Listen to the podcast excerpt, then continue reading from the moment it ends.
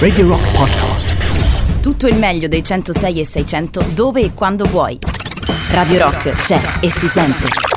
Anche in podcast. Partiamo così, saluti sparsi. Ciao Andrea, ciao Ponga, ciao Isabella, ciao Silvietta. Già ci hanno scritto così. Così, a buffo? Ancora non eravamo entrati in Quando proprio, eh, quando non ci sia niente da fare, neanche la domenica notte. Domenica notte che risponde al nome di borderline in realtà. Cioè dappertutto in Italia non si dice più domenica notte, si dice è borderline. È borderline. Così. Buona borderline. Buona borderline. Non vediamo l'ora di rivivere una borderline. Ci vediamo a borderline, Ci ci, sentiamo, no, borderline. ci vediamo non si può fare. Adesso non si può fare.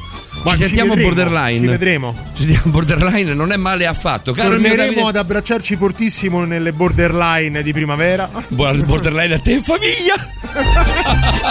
Bravissima. E se non ci dovessimo vedere, ci sentiremo per la prossima Per la borderline. prossima borderline, com'è andata la borderline? La borderline Possiamo qua- continuare sta cazzata per Quanto altre era borderline. bello quando c'erano le partite alle 3 della borderline. Ti ricordi, ti ricordi la borderline? Non ci sono più le borderline di un tempo. Novantesimo minuto tutto a borderline. Tutto a borderline. Io non me lo rivedo oggi, me lo rivedo domani a borderline. Borderline. Ma in Possiamo- realtà possiamo che farla cos'è borderline? Ma borderline è una trasmissione nuova, fresca, frizzante. Un po' acidula, guarda che ti dico. Morirà che prima ancora di diventare vecchia, pensate. morirà sicuramente prima di diventare vecchia, morirà prima dell'anno nuovo. Non lo so, perché questa è l'ultima puntata. so, lo so. Siamo, è vero, sì, a rischio chiusura come sempre. eh. Come sempre. Borderline eh, featuring Damocle. Siamo- però, però, alla fine dell'anno ci dovremmo arrivare se tutto va bene. Mancano quanto? Due ore e eh, Sì. 47? Ce la, ce la possiamo fare. Radiofonicamente parlando.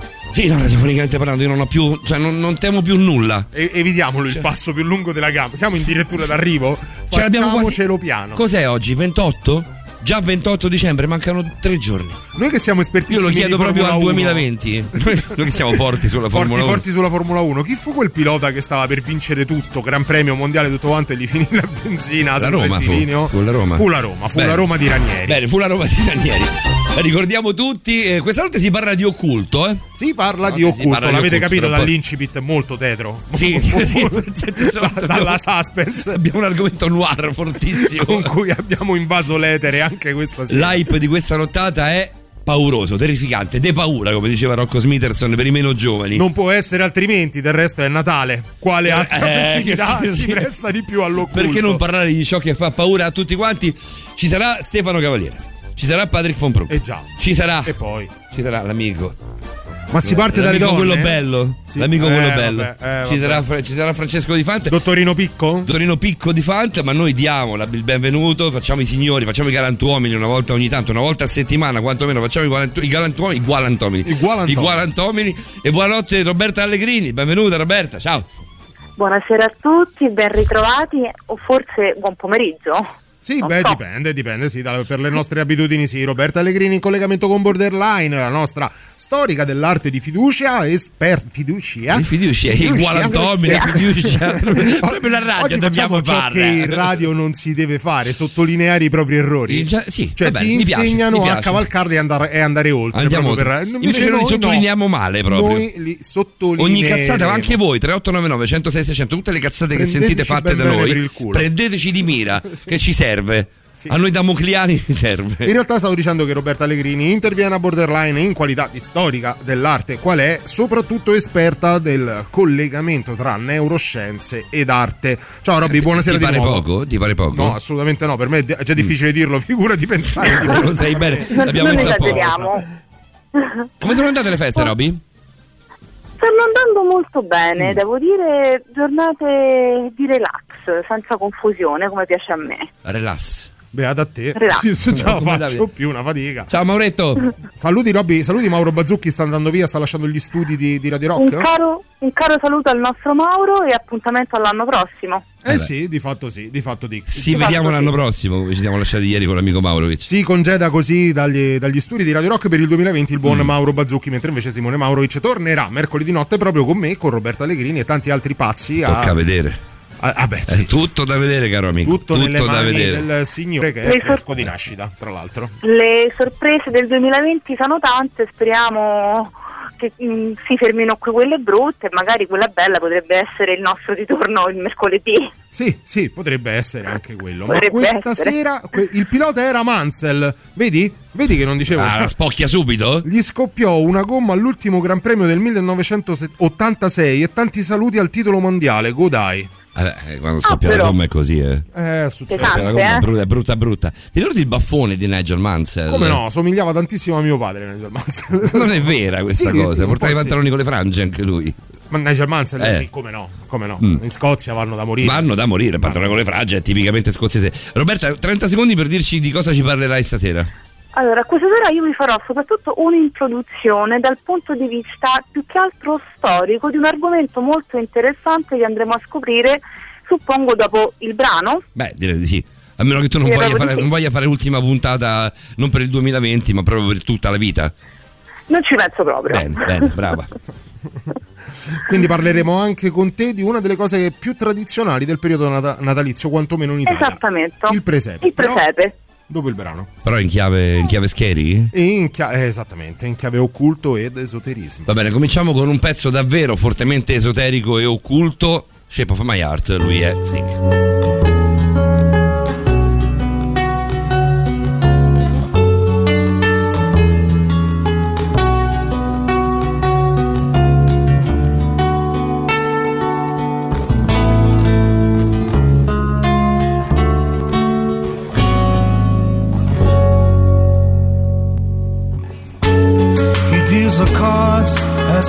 A meditation. And those he plays never suspect.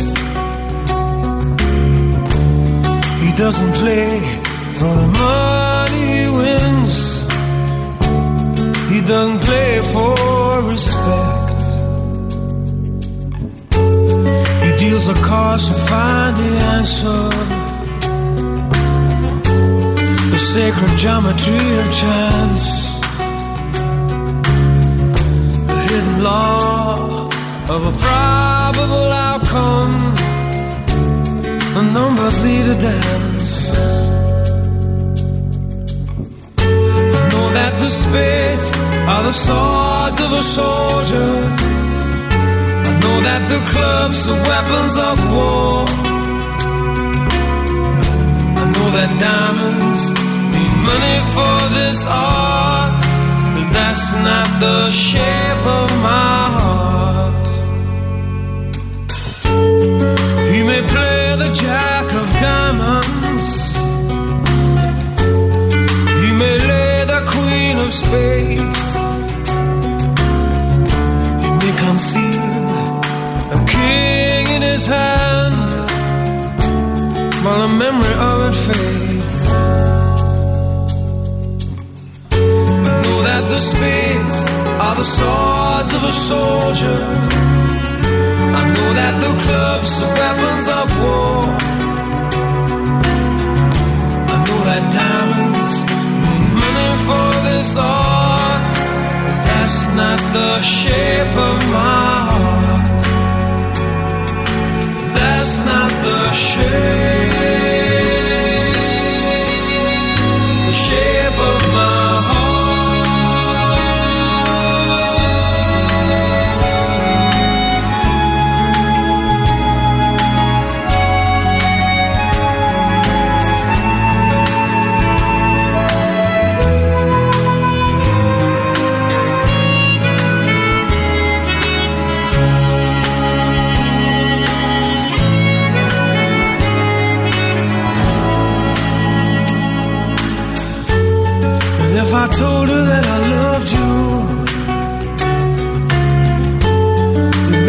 think there's something wrong.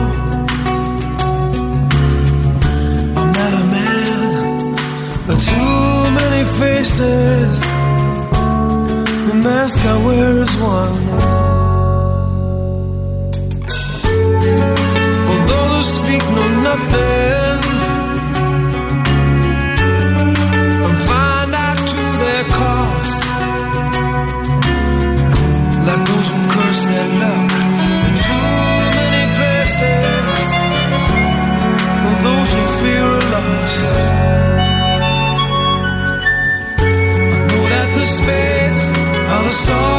a soldier. I know that the clubs are weapons of war. I know that diamonds mean money for this art, but that's not the shape of my heart. That's not the shape of my heart. That's not the shape, shape of my heart.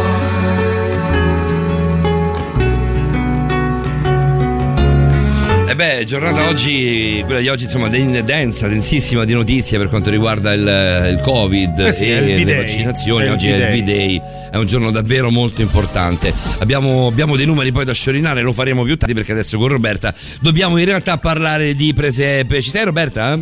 Ci sono, sono presente e Mm. pronta per voi. Quindi a te a questo qui. punto.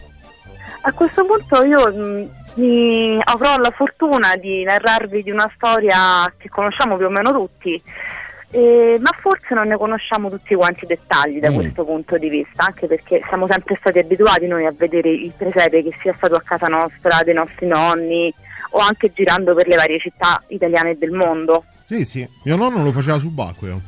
Bello subacqueo. Sì, Bellissimo. dentro l'acquario. Dentro l'acquario? Sì. Cioè metteva la capanna. Aveva tutte, tutte le miniature piombate, proprio fatte apposta con delle vernici idonee a poter stare Eh sì, perché nell'acquario. l'acqua, l'acqua se lo mangia. Sì, no, non soltanto l'acqua se lo Sì. mangia, ma i pesci lo vanno a stuzzicare e diventa tossico. Se, se Ah, beh, certo, fosse. giusto, è vero. Ma eh, Sì, scusami, eh. ma eh, metteva le maschere e le bombole alle. No, no, ri- sa- Eh. sa- sapevano respirare. Sapevano no? respirare, sai, branchiate. No, tipo- sì, shape, Shape of Water, no? La- Ok. la- la- la- presente il film? di- No, guarda, non ce l'ho presente, lasciamo parlare a Chi era, Roberta che toro. eh. Dai, Robby, scusaci, eh. Scusalo non vi Roberta, dovresti conoscerlo come Ho funziona. capito perché scusalo. Beh, adesso Cioè, poi dopo ti mi spiego. sento molto Maurovic quando ti accanisci in questa maniera, posso dirlo? Ciao Maurovic. Salutiamo l'amico Simone Maurovic. Certo. Ciao Simo. Dunque, sai, parliamo un po' del nostro caro presepe che in realtà ha origini veramente, veramente, veramente antiche. E, mh, è stato introdotto nella cultura cristiana soltanto nel VII-VIII secolo d.C. Mm. Eh, anche perché ha delle derivazioni ovviamente da altre religioni, altre situazioni antiche altre celebrazioni molto antiche. Basti pensare ad esempio che l'uso delle statuine come simboli, sia che- come doni e che- ai- scusate ho il gatto che mi sta distruggendo. Ma il gatto quello connesso wireless? Quello sì, wireless. esatto. Dovete sapere, tempo- ti diamo il tempo di sistemare il gatto. Dovete sapere che Roberta è l'unica al Vuoi mondo. picchiarlo, vuoi buttarlo fuori? Noi intanto intratteniamo, eh. Roberta è l'unica No, persona al ok. mondo che possiede un gatto wifi. Sì, il Ok, gatto. Sì, più o meno. connesso a Col cinque- qualsiasi infatti cosa. si chiama 5G, G di gatto in realtà. Già, beh, già, Esatto. cinque gatto. Eh, ch- chiedo venia. E stavo appunto, ehm, tornando alle origini del nostro- delle Sì. nostre piccole statuine che ehm, derivano fondamentalmente dalle statue eh, di culto che un tempo si trovavano nei templi e successivamente abbiamo poi trovato nelle chiese sotto forma di crocifissi o rappresentazioni della Vergine e del, e del Gesù bambino. Mm. Ehm, diciamo che proprio l'uso di sistemare queste statuine è fondamentalmente eh, di origine romana mutuata da una religione eh, di origine iraniana ancora più antica. E Iraniana? pra- Iraniana. Ira- iraniana dell'Iran. Ehm, questa festa che cadeva proprio nello stesso periodo in cui cade il Natale ed era una parte di Saturnalia e sono esattamente i sigillaria che prendono il nome proprio dai sigilla, i sigillum, ossia eh, delle piccole statuine che rappresentavano i lari. Ok. Cosa sono lari? Gli antenati dei defunti che vegliavano sulla famiglia dell'antica Roma. Sì. Ed era una festa che è stata introdotta relativamente mh, tardi nell'impero romano, proprio da Calligola intorno al 38 d.C. e si festeggiava esattamente il 20 dicembre. Mm. Cosa accadeva in questa festa? Fondamentalmente eh, i giovani bambini della casa si mh, apprestavano a pulire, lucidare e sistemare queste statuette della famiglia, rappresentanti i defunti, che eh, venivano poste dentro una sorta di, di recinto sacro in cui veniva ricreata un'ambientazione bucolica che poteva anche un po' essere diciamo una sorta di campi elisi mm. e venivano appunto sistemate tutte queste effigi e, e mh, comprese quelle che scambiate lo stesso giorno del 20 dicembre tra i parenti che raffiguravano però i defunti recenti, quelle scambiate lo stesso giorno. Quindi era un, era un, qualcosa che veniva fatto per commemorare i defunti, ave, aveva, aveva, una valenza religiosa in questo senso, non c'era un, un, un dio o dei dei da, da, venerare.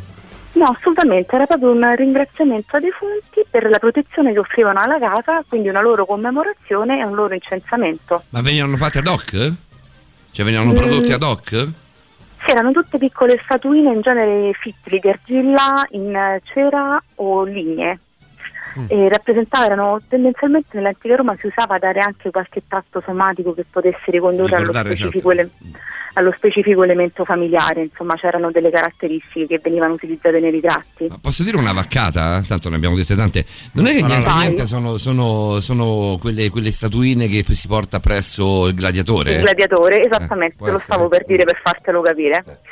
Eh. Beh, come devi andare, devi volare basso, eh, Robby? Nel senso che se mi parli, di, mi parli del gladiatore, io capisco subito. Il gladiatore, credimi che è una volata altissima. Mm proprio alta, alta, alta. Forse una, forse una, delle poche citazioni che aveva una valenza storica in quel film. Per, sì, quanto, bello, per quanto bello e comunque bello impressionante, forse... ma è pieno di, di, di errori storici. Tipo il Marco Aurelio girato? Ma, ma Aurelio si, vede, si, vede, un aeroplano, si vede la scena di un aeroplano. Beh, poi poteva capitare. Per cui, cioè, vogliamo, vogliamo parlare anche dell'orologio che scandisce il tempo? Sì, sì, infatti. Sì. Beh, ci sta, dai, ragazzi, state guardando il capello, mamma mia. Mettiamo Saffa Vidan, Roberta, poi torniamo. Ci aspetti? Vi aspetto. Bene, bene.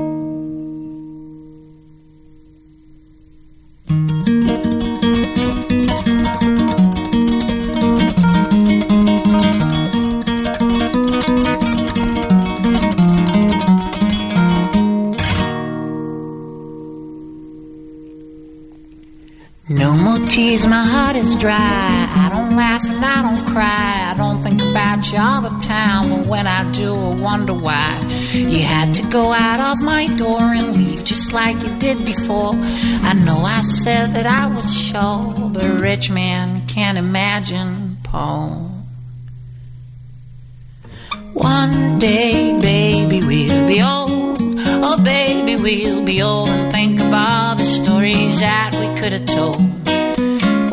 Day, baby, we'll be old. Oh, baby, we'll be old and think of all the stories that we could have told. Little me and little you kept doing all the things they do. They never really think it through, like I can never think you're true.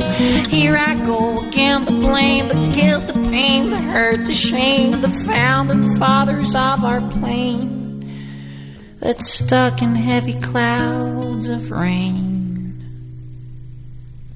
One day, baby, we'll be old. Oh, baby, we'll be old and think of all the stories that we could have told. One day, baby, we'll be old. Oh, baby, we'll be old and think of all the stories that we could have told. One day, baby, we'll be old. Oh, baby, we'll sad.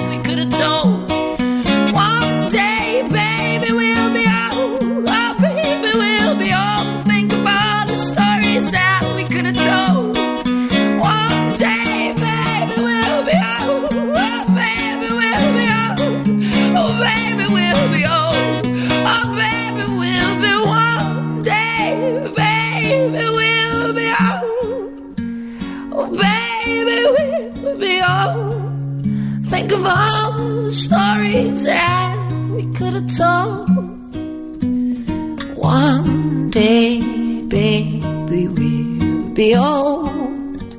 Oh, baby, we'll be old. And think of all the stories that we could have told. la voce meravigliosa di Asaf Avidan in ehm, Reckoning Song, eh, pezzo che dava il, il, il titolo proprio a quest'album meraviglioso del 2008. Noi ci fermiamo per 14 o 15 secondi di pubblicità, poi la novità e poi torniamo con voi. Questa è Borderline. Presto potrai vivere la tua vacanza sulla neve in tutta sicurezza.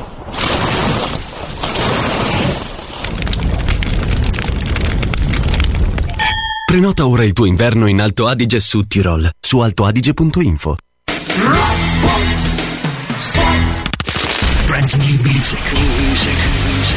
La musica nuova a Radio Rock.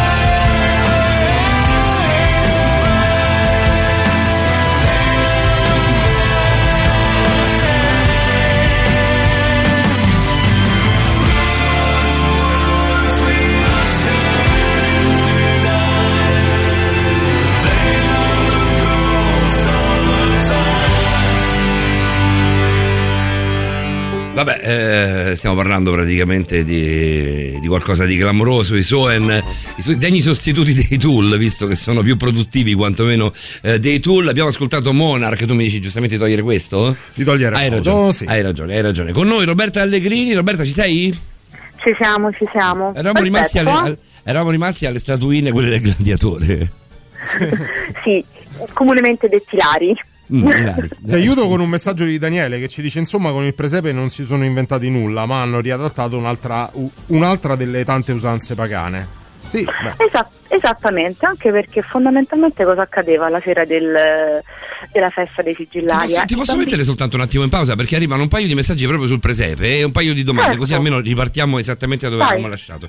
Allora, il primo qui su WhatsApp, ehm, nel presepe era presente la figura della zingara, questo ce lo dicono un paio di persone, anche se questo personaggio con la religione non c'entra nulla, prende il posto di quelle che erano le sibille di una volta. Nel presepe la zingara ha, ha me- ha in mano tre chiodi che indicano il futuro del piccolo Gesù. Ah, quindi una sorta di Premonizione. Di premonizione. Sì, è una premonizione. E questa stessa premonizione, Sara, tra l'altro. Che ti manda un abbraccio. Un abbraccio anche io per Sara. Ehm, questa stessa premonizione, tra l'altro, si legge nel momento in cui eh, nei presepi, soprattutto di origine eh, orientale, quindi ehm, legati più che altro alla parte mh, della religione cristiana ortodossa, hanno rappresentazioni di Gesù posto sì nella caverna, sì in una sorta di mangiatoia, ma in pietra. E questo richiamo alla pietra è anche un richiamo stesso che si ha per il Santo Sepolcro, tant'è che il bambino è rappresentato con una fascia che ricorda molto il sudario. Mm. E quindi è tutta una, un- una premonizione di quello che sarà il sacrificio del, di Dio che si è fatto uomo per salvare l'umanità. Se la cosa interessasse particolarmente, un consiglio che mi sento di dare a chi è all'ascolto, di andare a Greccio. Greccio è un, paesi- è un paesino che è vicino a Rieti, quindi anche abbastanza facile da raggiungere. Sì, per magari via non adesso, Roma. però sì. Non adesso. Greccio, per, per- per- per dirla tutta, è eh, gemellato con Betlemme, Ah, non a pensa. caso. Ed è il paese eh, simbolo dei presepi, c'è una mostra permanente di tutti i presepi che vengono da tutte le parti del mondo, comunità eschimesi, eh, africane, sudamericane, asiatiche, che mandano i loro presepi e sono esposti all'interno del, del convento francescano, perché Greccio è famoso perché è da lì che, Francesco, che San Francesco partì per Eremo, eh, dove compose poi il famoso cantico delle creature. no? All'interno del convento francescano c'è questa mostra permanente che viene arricchita nel periodo natalizio da altri presepi che arrivano da tutte le parti del mondo, è visitabile sempre. Una volta nel periodo natalizio facevano anche l'immersione del presepe, cioè scendevano a fiume con i sommozzatori e facevano il presepe Fighissimo. sul letto del fiume ed è una cosa molto bella da avere la mostra se lo si fa sotto Natale è anche molto Io suggestivo ricordo che il mio povero papà mi portava a vedere la mostra dei 100 presepi, quella ehm, a Piazza del Popolo, anche sì che era Quella bellissima. centro, sì. Quella al centro era bellissima. Io mi ricordo, ho dei ricordi meravigliosi di quella, di quella mostra lì. Arrivavano presepi Eh. di qualsiasi materiale, di tutte le forme, tutti- tutte le fattezze, arrivavano a Roma e venivano esposti a Piazza del Popolo. Beh sì, anche perché diciamo tra Roma e Napoli, Napoli notoriamente città del, mm, dei presepi, anche perché eh, a San Gregorio arrivano proprio nello VII-VIII secolo d.C. eh, dall'Oriente eh, i frati di, di San Basilio che cacciati a causa dell'iconoclastia ah, portarono proprio l'usanza di allestire il presepe e quindi la raffigurazione della natività con figure a tutto tondo che fino a quel momento era presa unicamente in pitture e soprattutto a livello di, mh, di chiese e catacombe. La natività Vabbè. come parte iconica del, del presepe, quindi proprio la capanna con il bue, l'asinello, eh, Giuseppe, Maria e il nascituro, quindi il bambinello. Sì. Cioè la parte Che- non pagana, diciamo. No, che è proprio forse la parte più riconoscibile di ogni presepe, al di là di come lo si arricchisce poi con tutto il resto. Quando è che diventa in qualche modo simbolo di cristianità eh, averlo nella, nella casa nel periodo del Natale? Allora, diciamo che una, questa la, la raffigurazione della natività vera e propria è la prima in assoluto, quindi già i primi cristiani, basti pensare che la prima raffigurazione di cui noi abbiamo testimonianza è del secondo secolo, quindi si parla proprio del, di fine 200, primi 300 nelle catacombe di Santa Priscilla, quelle davanti a Villata per intenderci. Quasi 200 anni prima dell'editto di Costantino, quando essere cristiani era anche illegale, se vogliamo. Esattamente, e fondamentalmente il Natale, il Natale cristiano come lo conosciamo noi è stato poi stabilito sol- nel 337, quindi da Giulio I, quindi diciamo non ci ha voluto tanto l'antichità essa stessa a diventare la rappresentazione principale. E anche perché ad oggi natività è sinonimo di presepe, quando in realtà in latino presepe vuole semplicemente dire uo- uomo con un recinto. Luogo con un recinto, ok. Sì, E soltanto che ecco, è stata fatta tutta una assimilazione lessicale nell'arco del tempo in cui presepe è diventato appunto sinonimo di natività e talvolta anche di mangiatoia, che è dove poi è stato posto, secondo la leggenda, eh, Gesù appena nato. Sì. Roberta, Eh. ci, sono, ci sono altri messaggi per te, li aspetti? Eh, Li aspetti Vi con noi? molto volentieri. Intanto Depeche Mode.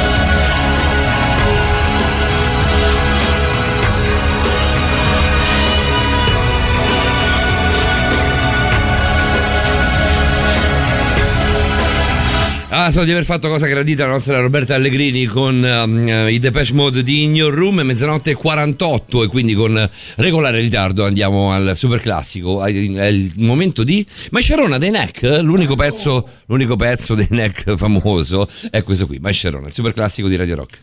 Radio Rock, super classico.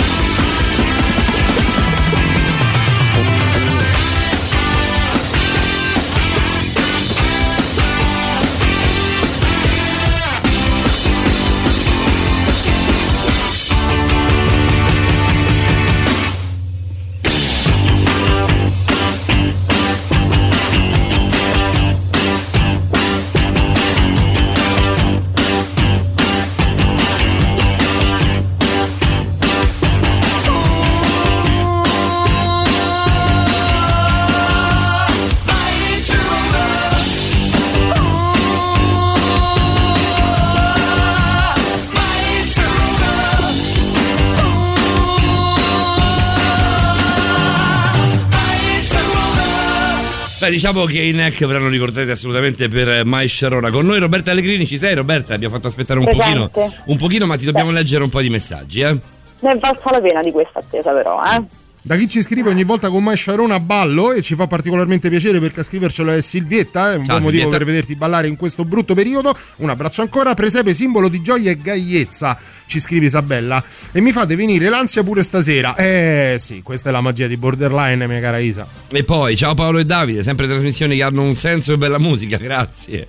Grazie. E poi ancora, reduce da mezza serata a risentire la colonna sonora del Gladiatore, film erratissimo, ma possente, sono d'accordissimo Sì, è con vero. tutti e due gli aggettivi. Non Per che quanto, sia sonora... er- per quanto sia errato, resta comunque un film Dai, sì. godibilissimo. Insomma, eh. anche da vedere più volte. Sì. Capolavoro almeno per me, anche per me.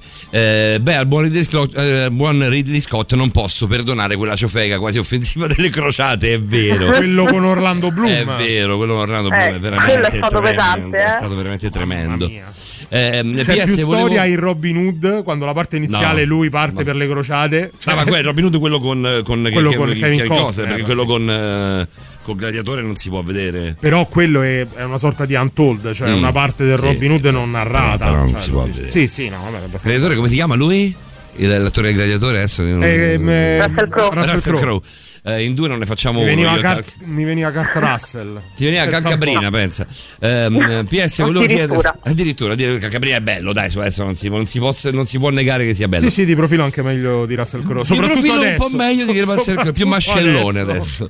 Eh, volevo chiedere quanto i cosiddetti Vangeli apocrifi abbiano influito sull'immagine canonica del presepe, tipo bue d'asinello, e se ci sia una qualche relazione tra il suddetto bue e il toro mitraico, eh, mitra dio ehm, Ctonio, anche- anch'esso. Eh beh, io credo proprio di Cioè, sì. ma qual è la trasmissione che di notte vi parla di divinità ctonie Sì, e di Vangeli apocrifi. e di Vangeli apocrifi? Non c'è, non Ecco, c'è. Se non c'è, ci sarà un ehm, motivo comunque. eh. Sì, sì, sì, Questa sì. è una domanda molto mm, interessante perché in realtà il Vangelo, il, sì, il Vangelo, il presepe come lo conosciamo noi, è ricostruito principalmente dai Vangeli apocrifi.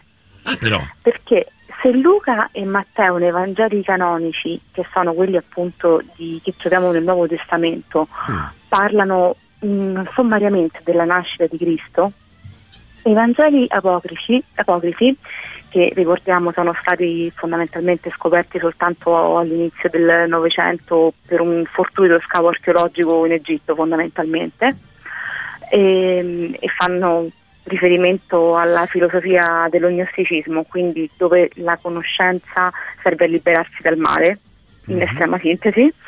E, e questi Vangeli apocrifi eh, ci danno veramente molti più dettagli sulla, mh, sul fatto della nascita del Redentore, tant'è che le- principalmente la- tutta la costruzione dell'immagine è basata proprio su questi racconti e mh, in particolare eh, su quelli di eh, Claudio Matteo e Claudio Giacomo.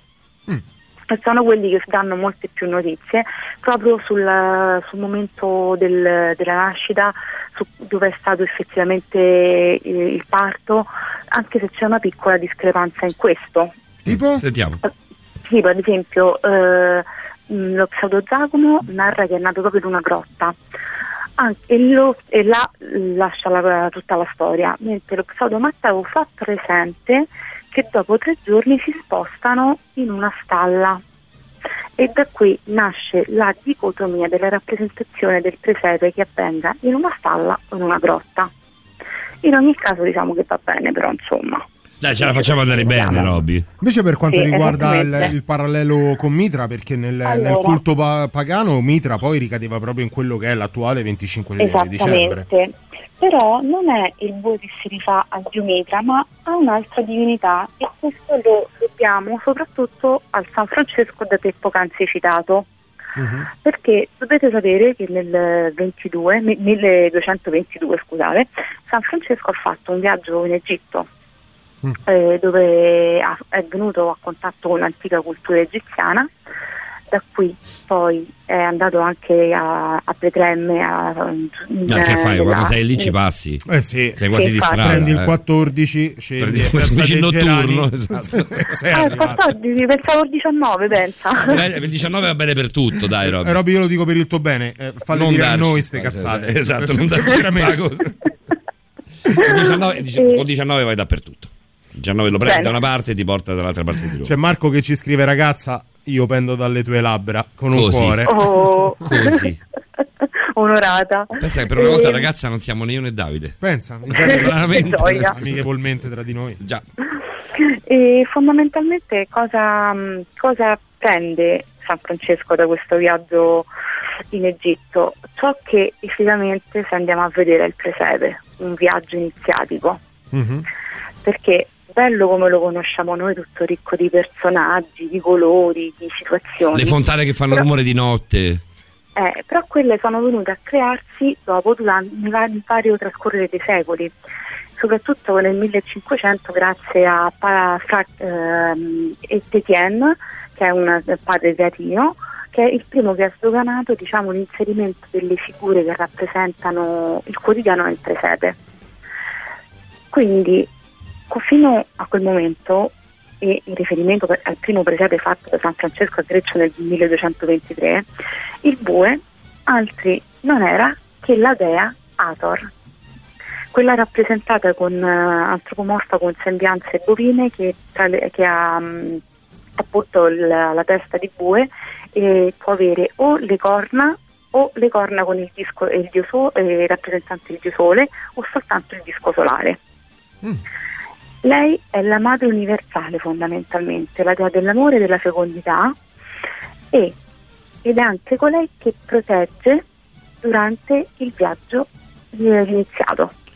Quindi praticamente chi ci dice all'inizio della trasmissione che abbiamo letto ovviamente eh, una mezz'oretta fa, chi ci diceva insomma con il presepe non si sono inventati nulla ha pienamente ragione, riferendosi, riferendosi alla, alla Chiesa moderna. Il paradosso è che si scopre, si scopre anche con questi racconti che, che Roberta sta facendo, sentirla parlare è sempre dar voce a Wikipedia, se ci fai caso, cioè non la becchi mai in castagna, dove vai apri bene No, quel guarda, glielo file. stavo, glielo stavo per dire io anch'io. Eh, sto facendo la è- è clamorosa, C'è e- qualcosa che ti, che ti può mettere, ti può cogliere in castagna? Probabilmente no.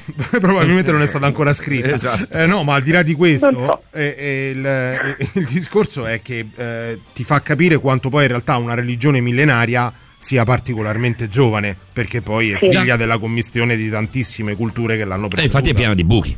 Eh beh, vabbè, Sì, quello però attiene anche un po' al credo, no? In generale, Sì, in tutto sì, il sì, mondo. sì, Robby, noi ti ringraziamo per questa sera, sei stata preziosissima come al solito. Beh, ho fatto del mio meglio e Questo stato- lascialo dire a noi, non ti Aspetta, montare aspetta, adesso. aspetta, Robby, possiamo, possiamo rubarci pochi secondi soltanto perché voglio leggere questa cosa di Sara. Anche sotto la figura del locandiere si nasconde un personaggio succube, sarebbe il diavolo che tenta i pellegrini con vino e prostituzione. Questo ce lo spiegherà benissimo Stefano. Stefano, vi ha anche rappresentato il Esatto. purgatorio con dei mendicanti dovrebbero rappresentare le anime che chiedono preghiera ai vivi. Eh, sentendo Roberta posso affermare che era meglio il matriarcato, ho letto il matriciano penso. Il matriciano, sì. Matriarcato. Su questo, guarda, su questo Sara io sono pienamente d'accordo con te. Roberta, io il buon anno non te lo auguro ancora perché avremo modo No. di farlo in diretta stregati dalla rete. Però, se tu vuoi salutare eh, gli ascoltatori di Borderline, perché questa per te è l'ultima ospitata qui a Borderline. Per quest'anno, eh, poi ci sentiamo tra, Per quest'anno. tra quattro settimane. Fortunatamente quest'anno sta avvolgendo il termine. Eh, vediamo. Spero non porti a nessuno altri danni perché credo ne abbia fatti a sufficienza in giro. Guarda, io sto temendo per Vasco Rossi. No, poraccio. Io auguro con tutto il cuore che il prossimo anno possa risolvere tante situazioni attualmente disastrose, che ci Bravo. permetta a tutti di tornare alle nostre passioni, che siano i concerti, che siano lo stadio, che siano le serate con gli amici. Basta spiegare alle persone che bisogna vaccinarsi, non è difficile. Sì, sarebbe già un Cioè, buon proprio fa- adesso siamo davvero a un passo. Staremo a vedere cosa accadrà. Auguro a tutti quanti un buon anno, mando un abbraccio particolare a Paolo, Grazie, a tutti i nostri ascoltatori Grazie, e in davvero. particolare a Silvietta che adesso se lo merita veramente. Bravissima, bravissima. Tutto perfetto. Grazie Robby, ci sentiamo l'anno Mm. Auguri a prossimo. tutti. Ciao, Robby. Ciao Robby, ciao ciao. Alla ciao, ciao. prossima. C'è la novità. Brand new music. La musica nuova a Radio Rock. He loves to drive him crazy with his evil lips. Great guns are blazing. My deadly trip.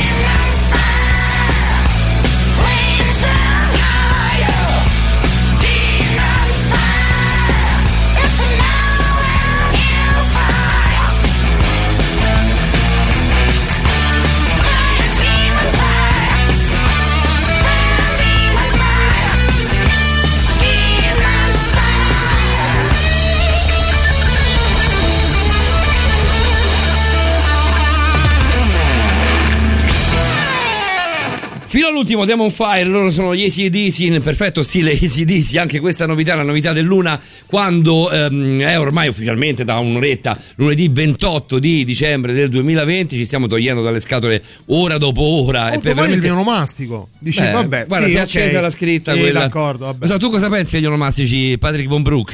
Eh? Cosa ne pensi? Li festeggi? Buonasera, buonasera ragazzi. Ciao Patrick. Ma non ne penso granché, perché dopo noi in. Germania non li festeggiamo, quindi non... Ah, non li festeggiate? No, no, no, no. Ma in Germania non hanno tempo da perdere. Beh, vabbè, non è che si perda tempo. Adesso Ma io sono devono- d'accordo sul non perdere, cioè sul non Devono trainare onomastici. l'economia di un continente. La Germania adesso si mettono a festeggiare anche gli E poi onomastici. non è ci riescono democratico. Perché? Ah, perché ci sono dei nomi che non, non festeggiano. Eh, sì, per esempio Caspar non esiste, quindi eh, non è carino. Non c'è San metto Gaspari, eh? Mm, Non lo so. Beh, io so. credo di sì, è uno del... Basta de- de- con tanti delle- nomi che ci sono adesso, che ci Perché sono chiamarsi Gaspare? nuovi, particolari, tipo uno che si chiama Kevin, Ah. non, ha, non ha penso modo, quindi non è democratico. Però chi crede glielo lasciamo. Ma sai che c'è? Che noi italiani poi alla fine ci adattiamo. Ora, non per smentirti, ma ad esempio un Kevin festeggerebbe San Gavino. Se tu pensi che Se chi si proprio chiama devi andare Stefano- a cercare proprio a fare le pulci Se ai santi, Se eh. tu pensi che chi si chiama Stefania feste- ha, ha festeggiato il 26, Eh beh, e- sì. beh, in realtà a Santo Stefano è il 18 settembre. Eh, Santa Stefania è il 18 settembre. Però conviene fare il 26, Però facciamo, facciamo tutto Comunque lei è insieme. esperto Calcabrina. Sì, eh? sì, ho, ho una reminiscenza. È Calcabrina, caro Von Brook, è un mistico. Calcabrina. Cal- Calcabrina è un mistico, è un mistico, tu lo dovevi vedere. No, sorprendente. No, Lo, ma devi- lo dovresti vedere in chiesa Calcabrina, Perché che è il sono, personaggetto che sono salta stato, fuori. sono stato la goduria, sono stato la goduria dei miei professori di lettere, di, di- di filosofia, perché il mio cognome deriva dalla Divina Commedia, è un diavolo della Divina Commedia, per cui tutti i miei professori non vedevano l'ora di interrogarmi sulla Divina Commedia e quindi in qualche modo sono stato affascinato anch'io da questo misticismo e qualcosa ancora mi porto dietro. Poi come fa, tu- tutto Mm. fa cultura, no? quella cultura preta-porter che ti fa vincere a Trivial Pursuit e a poco altro. Ieri ho fatto il panico a Trivial Pursuit, sono stato Grande fortissimo. Vincenzo. Eh beh, me lo salutate l'ospite, adesso addirittura l'ospite di Isabella, sì, te lo salutiamo. Gavino Costner suona male, però dice, dice Eh, poi qualcuno. Ma anche Sì. Giacomo Marrone. Beh, Giacomo Marrone effettivamente non suona, non suona affatto bene. Patrick, Ma come stai? Patrizio del Ponte come suona? Patrizio del Ponte? Eh, Patrick von Broek. Guarda, meglio, meglio di Gavino Eh, Costner. Che poi davvero San Patrizio è un santo importantissimo. A parte che è una festa ad alcolizzati e, va- ci E sta Eh, su sempre quello, bene. su quello non abbiamo... No, insomma- Quella la festeggiamo, pensa. Il 17 marzo. Eh sì, 17, marzo. 17 di 17 marzo, è vero, tutto in È verde. irlandese, in Germania è diffusissimo Patrick. E mia madre pensa che era deciso tra Patrick e Raimondo. Ma non Raimond, Raimondo. All'italiana? Fortuna- All'italiana? Esatto, perché era fan di Vianello. Ma veramente non ci credo. Beh, ti poteva dir peggio, poteva chiamarti Sbirulino. Que- e Beh, questo sì, però, sì, però sì. questo non sarebbe stato carino. eh. All'università io avevo la mia collega Rosa che di cognome faceva foglio e quindi era molto divertente. Foglio rosa. cioè. Foglio rosa, no, però, però devi non essere. parlo del mio professore con cui mi sono laureato perché lì raggiungiamo vette inenarrabili. Beh, a questo punto non ci lasciare con, la curiosità. Eh, si chiamava Bocchini lui, Beh, di cognome, e quindi io ce l'ho scritto sulla tesi e fa ridere, ma eh, la moglie si chiamava Domenica. sì, Von Broek. Ma cosa, cosa, cosa? La moglie si chiamava, si, si chiama penso ancora Domenica. E quindi, ah, quindi eh, Domenica quando Bocchini. me l'hanno presentata io ho pensato giovedì gnocchi, venerdì pesce. esatto, e domenica altre E cose. domenica altre cose. E poi, Domenica Patrick, borderline. da, Domenica esatto, borderline. bravo. Beh, da, da esperto, perché non sei soltanto amante di calcio, tu ricorderai il famoso titolo Bocchini a raffica, sì. Sì, San Margaritese KO. Perfetto. Beh, ragazzi, voi, voi mi stupite sempre più. Come stai, Von Broek? Bene, bene, bene. Bene, Sono al giorno 20... 22. 22. Beh, 22 insomma è tosta, eh. Conoscendoti, conoscendo le tue abitudini, che vai sempre di corsa da una parte all'altra, eh, 22, Esatto. 22 giorni è tosta. Però va, va bene, dai, devo dire, miei... anni fa avrei fatto molta più fatica. Eh, invece adesso è stato un momento anche intenso di, anche di lavoro su me stesso e quindi questo Covid e questo isolamento ha, ha portato senz'altro anche a delle elementi molto interessanti. Beh, anni fa, dire- anni fa non, eri, non eri mental coach, Von Broek. Esatto. È molto Life facile, mental me. coach. Esatto. Life e mental coach. Ehm, eh, noi eravamo orfani di qualcosa settimana scorsa, vero? Allora, Ci fai una- eh, un breve bignami, poi mettiamo un pezzo e torniamo. Perfetto, allora semplicemente molte persone si sono trovate in questo periodo e probabilmente ancora per la prima metà dell'anno ci possiamo trovare in delle situazioni di, di isolamento. Come fare ad affrontare l'isolamento da soli o insieme a qualcuno nel modo migliore? Questa diciamo è la grande domanda. Ce lo dice tra Direi è poco il un nostro enorme ment- insegnamento. Qua- quasi arrivi tardi, è ancora, è ancora opportuno, ma ce l'avessi spiegato qualche mese fa sarebbe stato addirittura meglio. A tra poco, Esatto. Patrick. A tra poco Yes. intanto vi pianto in testa un pezzo che se ne andrà soltanto intorno a mercoledì, giovedì. È Fiore di Gioventù, loro sono gli Ardecore.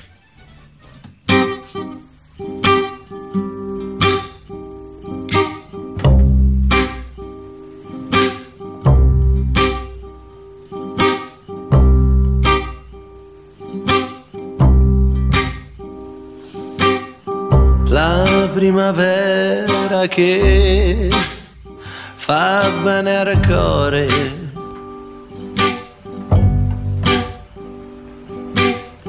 Dura un momento e fugge de carriera.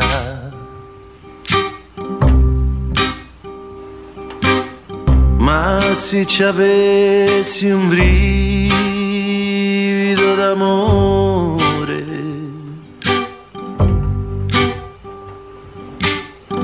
per me sarebbe sempre primavera. Perché l'amore si è bello come te. Fa nascere anche d'inverno le rose le panze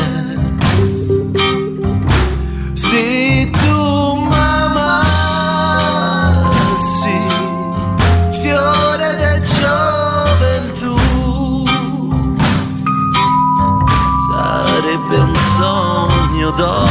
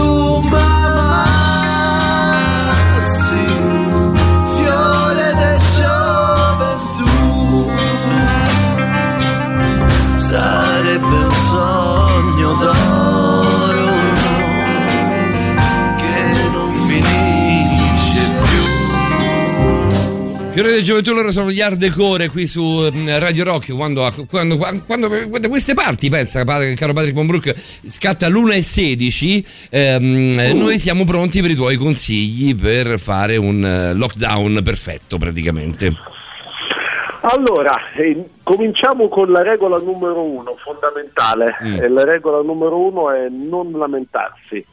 Mm. Perché non lamentarsi? Perché noi, noi siamo abituati tutti quanti a lamentarsi, a concentrarci sulle cose che non vanno nella nostra vita, lo facciamo un po' di default. Solo che Vero. pochi sanno che una ricerca dell'Università di Stanford ha stabilito che lamentarsi fa male alla salute. Fa male alla salute in maniera molto seria perché aumenta stress, aumenta quindi la produzione di cortisolo che fa male al nostro corpo, il rigidimento muscolare e riduce la capacità di concentrazione di problem solving, è molto utile caso, sì. e quindi danneggia i nostri processi neuronali. quindi non è, non è liberatorio cioè dire, eh, No. dire- comunicare a qualcun altro una sensazione di disagio ad esempio eh, per farsi magari compatire o per condividere semplicemente No, una non sensazione di solo. disagio non solo non fa bene a noi, ma fa male anche a chi la subisce. Chi subisce la lamentela ha gli stessi identici danni che a colui che si lamenta.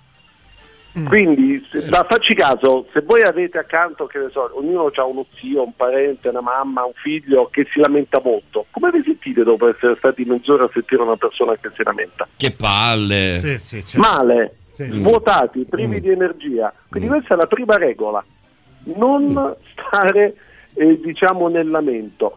E non piangersi anche- addosso Esatto, e la seconda regola è pensare a ciò che si ha anziché a quello che non si ha. Noi siamo tentati, e questo lo scrive bene Zanardi nel suo libro, quando siamo in un momento di difficoltà a pensare a ciò che non abbiamo. Zanardi, dopo il terribile incidente che gli costò l'amputazione delle due gambe al Nürburgring, iniziò a dire, ecco, vedete adesso non posso più camminare, non posso più correre, non posso più portare la macchina, non posso fare una serie di cose in una situazione estremamente drammatica.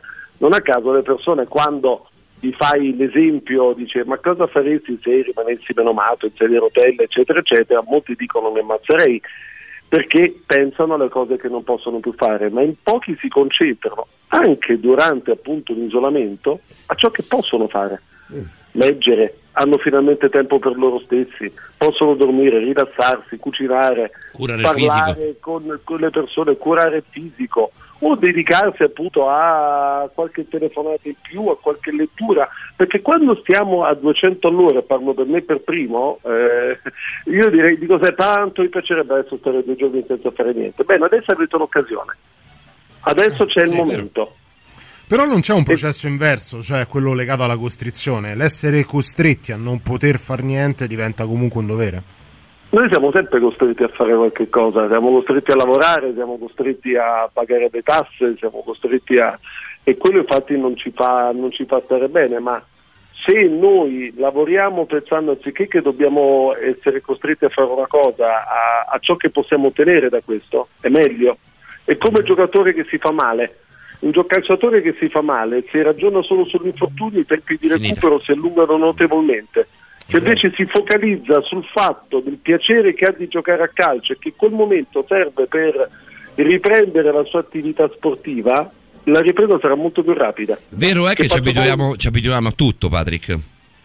Noi ci abituiamo a tutto, quindi essendo il comportamento umano fondamentalmente un servomeccanismo, noi possiamo incidere su quello. Perché noi adesso, per esempio, quando prendiamo una forchetta e la portiamo alla bocca, lo facciamo magari guardando il cellulare o parlando con Davide Calcaprina la sera di Natale, ma quando eravamo bambini, quanto, Ti adoro, quanto ci abbiamo messo a imparare a prendere quella forchetta, a portarla alla nostra bocca? Abbiamo sbrodolato e disintegrato cucine. Quindi cerchiamo di, inizialmente non ci viene automatico, ma dopo diventerà un servomeccanismo nel nostro corpo e questo ci aiuterà a stare bene. Se riusciamo a stare bene in un periodo di costrizione non ci spaventa più niente. Questo è vero, difficile. fortifica, sicuramente fortifica. A, Eh, a- certo. vederla come la metti tu, sicuramente sembra qualcosa che fortifichi. Eh, leggevo un paio di messaggi, poi andiamo a ascoltarci un altro, un Sì. altro brano, Pratic. Allora, chi si lamenta, Roberta? Chi si lamenta alla fine ha più danni perché dopo un po' gli è meno male. Cioè, direttamente proprio. Anche quella è una soluzione. Anche quella potrebbe essere una soluzione, assolutamente. Andiamo da Alessandro 3899 106 e 600 per i vostri messaggi, in questo caso con Patrick von Brook. Sentiamo cosa ci dice Alessandro. Io durante questo lockdown non, non penso alle cose che, che non posso fare, ma penso alle cose che, che posso fare perché io posso andare in giro per Roma di notte con la macchina facendo ordini perché lo faccio di mestiere e quindi è una figata perché non so- le altre persone non lo possono fare e questo chiaramente non è che, non è che eh, godo del fatto che gli altri non possono e solo io posso, no? però in un certo senso particolarizza la faccenda e mo vi mando pure una foto. E ci è arrivata pure la foto, effettivamente. Ha La foto di Roma una foto dal, dal Colle Oppio praticamente perché si vede il, il Colosseo. Eh, eh, quindi sì, più o meno sì. quelle Ma tu le pensa, ecco, adesso col Covid, no? io sono chiuso dentro casa da 22 giorni colpito da questo male maledetto. Mhm. Chiaramente quando, quando arriva la, la- la diagnosi la sensazione non è bella, no? Perché eh, ecco, io oggi posso dire, posso ragionare in due modi, oh che peccato che sto da solo 22 giorni senza vedere nessuno, oppure posso dire, ehi, intanto io al contrario di tanta altra gente sono vivo e non ho, non ho avuto problemi respiratori, non ho eh, tutte queste cose, tra poco esco e ho la fortuna comunque di, di poterlo raccontare e di essere Davvero. immunizzato almeno per un po' di tempo e parlo esattamente dello stesso identico elemento. Ci ascoltiamo Mannarino e poi torniamo, Patrick. Va bene. Gli presero la casa ed il giardino, in nome della grande santità. E Giuda prese a fare a nascondino, con lo specchio e con la dignità. Poi venne Dio che tutto dà e tutto toglie, chiama un taxi e ci mise sulla moglie. E Giuda andò a morire nella notte, per il vino, per le donne, per le botte.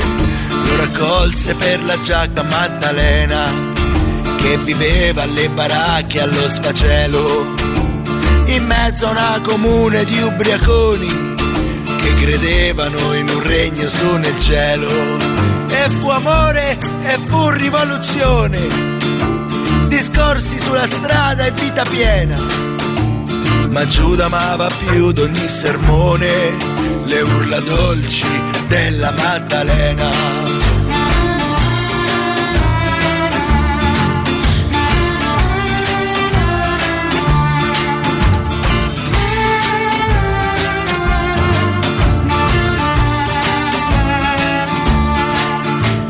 Fattaccio poi successe in una sera. Giuda fu preso e messo alla galera. Gesù Cristo era scappato fra la gente e Giuda disse di non sapere niente.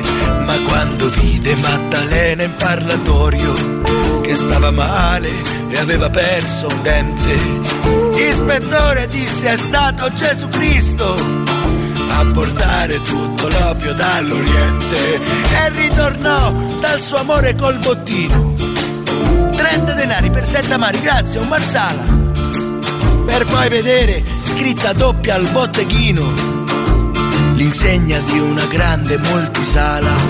Diceva Gesù Santo alla stazione, un nuovo film davvero commovente, con un cast del tutto eccezionale. C'è pure Dio, l'immenso, onnipotente.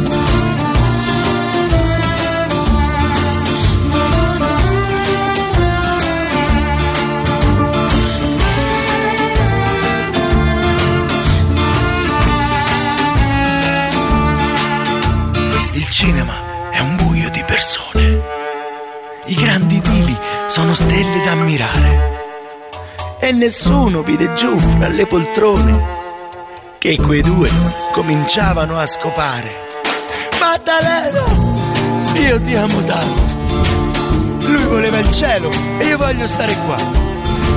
Lo uccidessero, va bene, tanto al tempo ha detto a tutti che poi risorgerà.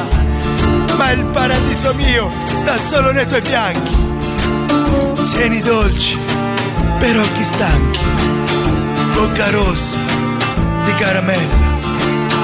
Questa vita sulla terra è così bella. Dallo schermo di Olivide alzò la voce. Io ti fulmino, Giuda l'Iscariota.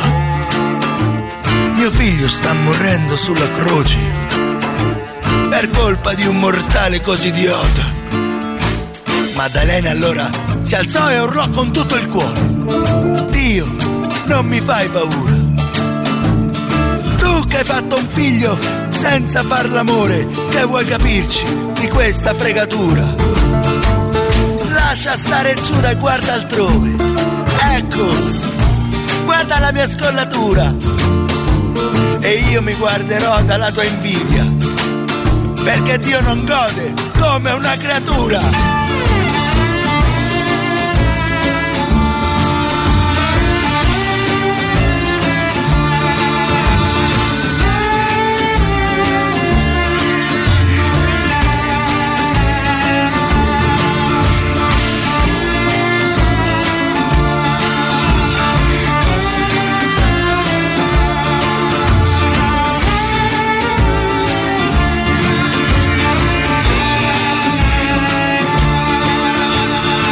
Scappò nel cielo e nella furia mise su un grandissimo cantiere per costruire una potente furia che potesse Maddalena far tacere. Giuda e Maddalena stanno insieme e girano nascosti fra la gente e vanno al fiume a far l'amore su una barchetta controcorrente. Eh beh, ci stava più o meno come, come tematica della serata, Sì, come, come sì. pezzo di Dascalico, difficile da trovare con il presepe, no? con, eh, con, ehm, con l'argomento di questa nostra puntata di Borderline. Abbiamo parlato di Vangeli apocrifi, questa è una visione molto allegorica, non dico apocrifa, dell'amore tra Maddalena e Giuda. Con noi Patrick von Brook, ci sei Patrick? Buonanotte ragazzi, buonanotte a tutti chi- coloro che ci ascoltano. Eravamo alla seconda delle... delle- qu- quante sono in tutto le regole che, che hai trovato? Che hai stilato? Ma diciamo fondamentalmente mi volevo focalizzare su, su quattro cose, Mm, 4-5 cose. Qui abbiamo diviso Eh, per bene l'argomento. Ecco, le- il quarto punto, eh, diciamo che beh, si possono utilizzare i primi due punti sul, sul terzo punto, non sul quarto, sono le relazioni. Allora, tutti noi abbiamo delle relazioni tanto con gli amici e, e poi chi, eh, chi ce l'ha delle relazioni di coppia e il lockdown può portarti a vivere una relazione separato forzatamente oppure ti può portare a viverla insieme Forzato, forzatamente, eh. che anche quello diciamo non è per forza sempre una cosa buona. Ricordo che durante il primo lockdown mi chiamò un mio cliente alle due di notte della macchina dicendo so, se, se non parlavo con qualcuno ammazzavo mia moglie. Chiaramente in maniera ironica non l'avrebbe mai fatto però Certo. può portare chiaramente un po' di esasperazione. Partiamo da chi è single. Il consiglio che do è non disperare ovvero cioè chiedo, chiedo scusa chi è in coppia ma separato eh, non disperare ovvero eh, la mh, cercare di rassicurare il partner, non di dire oddio quanto mi manchi, non ce la faccio a vivere senza di te. Sì, mi manchi, ma ci vedremo presto. È un periodo difficile, però anzi ho scoperto quanto mi manchi perché non è neanche Vero. detto, perché uno può pure stare da solo e dire ma che c'è, sto tanto bene, e invece... Che poi potrebbe essere, potrebbe essere uno- spin-off del, eh, del- di, di- di capire quello che non hai, di, di- di valorizzare quello che invece hai. Esatto, quindi, quindi realizzo che la persona con cui sto, con cui ho scelto di stare, è la persona che mi piace. Al contrario, chi si trova, e dopo arrivo anche ai singoli che sono stati completamente dimenticati, non, ma, Vero, sono stati ma in generale anche dalle regole, e chi invece in coppia può rigiocare proprio a, a riscoprirsi. Perché molto spesso se una coppia si trova a stare insieme e non si è abituati a condividere che la sera si è stanchi del lavoro, bene, ci può scoprire se c'è ancora qualche cosa che ci ha unito. Quali so- c'è un film eh, molto carino, tutta colpa di Freud, dove Marco Giallini Come no? Visto due settimane fa. giovane, eh, che è carino quel film, Molto fatto, carino. fatto molto bene dove consiglia alla figlia piccola, eh, cioè lui è il terapeuta di Gassman, così- adesso non, non spoilerò niente, però consiglia di fare un, per- un percorso di riscoperta delle cose che lo hanno unito con la moglie. Ebbene, questo è un esercizio secondo me molto utile da fare, guardare per esempio qualche vecchia foto, qualche cosa, per vedere se quell'emozione, quel, quel tratto invisibile che, eh, mh, che ha unito appunto la coppia c'è ancora. C'è quella scena molto tenera in cui eh, Gasman e Laggerini si incontrano di notte, no? Eh, lei non- lui, lui non vede lei, però lui sta guardando il video del matrimonio che non aveva mai guardato. Esatto, esatto, ed è una scena molto toccante, devo dire interpretato molto bene quel film, Beh, veramente... sono tutti bravissimi, eh, poi c'è la Puccini. sì, sì, sì. C'è un grosso Sì. insegnamento che dà Marco Giallini, perlomeno per me lo è stato e penso per molti, eh, proprio nella figura dello psicologo quando parla della, della teoria del saper disinnescare all'interno di- della coppia. No? Quello arriva- però, perdonami, quello è Perfetti Sconosciuti. Uh, hai ragione! Perfetti sconosciuti è Perfetti palesemente un film dell'orrore. La psicologa, dove la Hai psicologa è la moglie. Eh sì. Sì, è vero, hai perfettamente ragione. Hai perfettamente ragione. E- scusa, e- sì. Sì, però diciamo ci poteva stare perché Giallini, in tutta colpa di Freud, eh, fa il terapeuta. Sì, sì, sì, sì, sì, no, ma hai ragione, Eh, ho, ho confuso, eh, ho confuso i eh. due titoli. sì. Perfetti, ecco, Perfetti sconosciuti è stato tradotto praticamente in, in tutte le lingue del mondo, è palesemente un film horror. sì, ti uccidi, ti Ma lo sai massacri. Che, in Germania, se non ricordo male, o in Austria, eh, organizzano delle serate a tema perfetti sconosciuti. Io sono completamente d'accordo.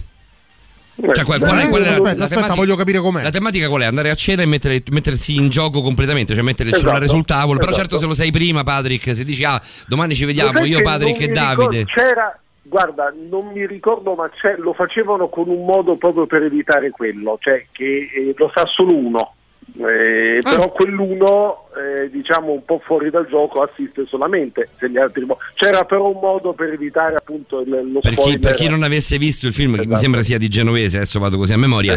eh, per chi non avesse visto, si tratta di una serata tra amici, tra amici di vecchia data, moglie, compagni, moglie e compagni, eh, in cui per un evento particolare si mettono in gioco, si mettono sul tavolo tutti i cellulari di tutti e qualsiasi cosa arrivi al cellulare, telefonate, messaggi, email, qualsiasi cosa, eh, viene letto ad alta voce e viene fuori davvero di tutto con un finale sorprendente. Sì, il E finale anche è lì, Il massacrante. finale è massacrante, ma tutto il film è massacrante, ma il finale è Anche lì devo dire, grandissimo film, grandissima scelta dei caratteri, cioè la scrittura di quel film è pazzesca e il fatto che ci sia un posto vuoto a tavola fa sentire lo spettatore membro di quella tavola lì. Quindi, Vero, È vero, eh, vero. è vero, bravo. è vero. eh, veramente molto molto bello. Poi per i single se faccio tempo prima del prossimo brano. No, prima del prossimo brano no, però ti faccio aspettare poco perché c'è David Bowie veloce veloce.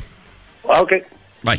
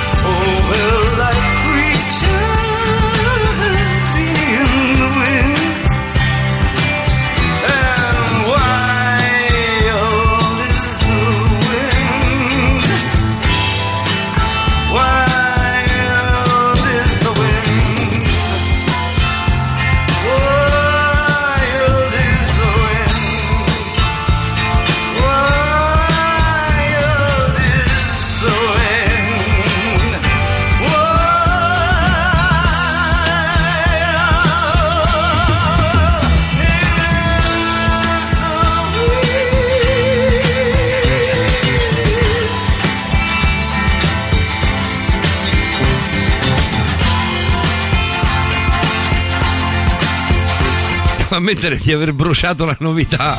Volevo proprio ascoltare questo pezzo di, David Bowie, evidentemente non mi ero accorto che fosse già l'una e 39. Ehm, Patrick, ci sei? Recuperiamo un paio di messaggi, ti va? Il meraviglioso mondo di Paolo Dicenzo. è Sì, sì, sì, sì, io Che abito in un- Mi manca, dottor Dicenzo. Non sa quanto mi manca lei, dottor Abbassi un attimo la guardia con Paolo perché credi che tutto possa andare secondo copione e niente. No, Eh, no, te la combina lì, te la fa lì. mai. Eh, È il parkour che lo frega.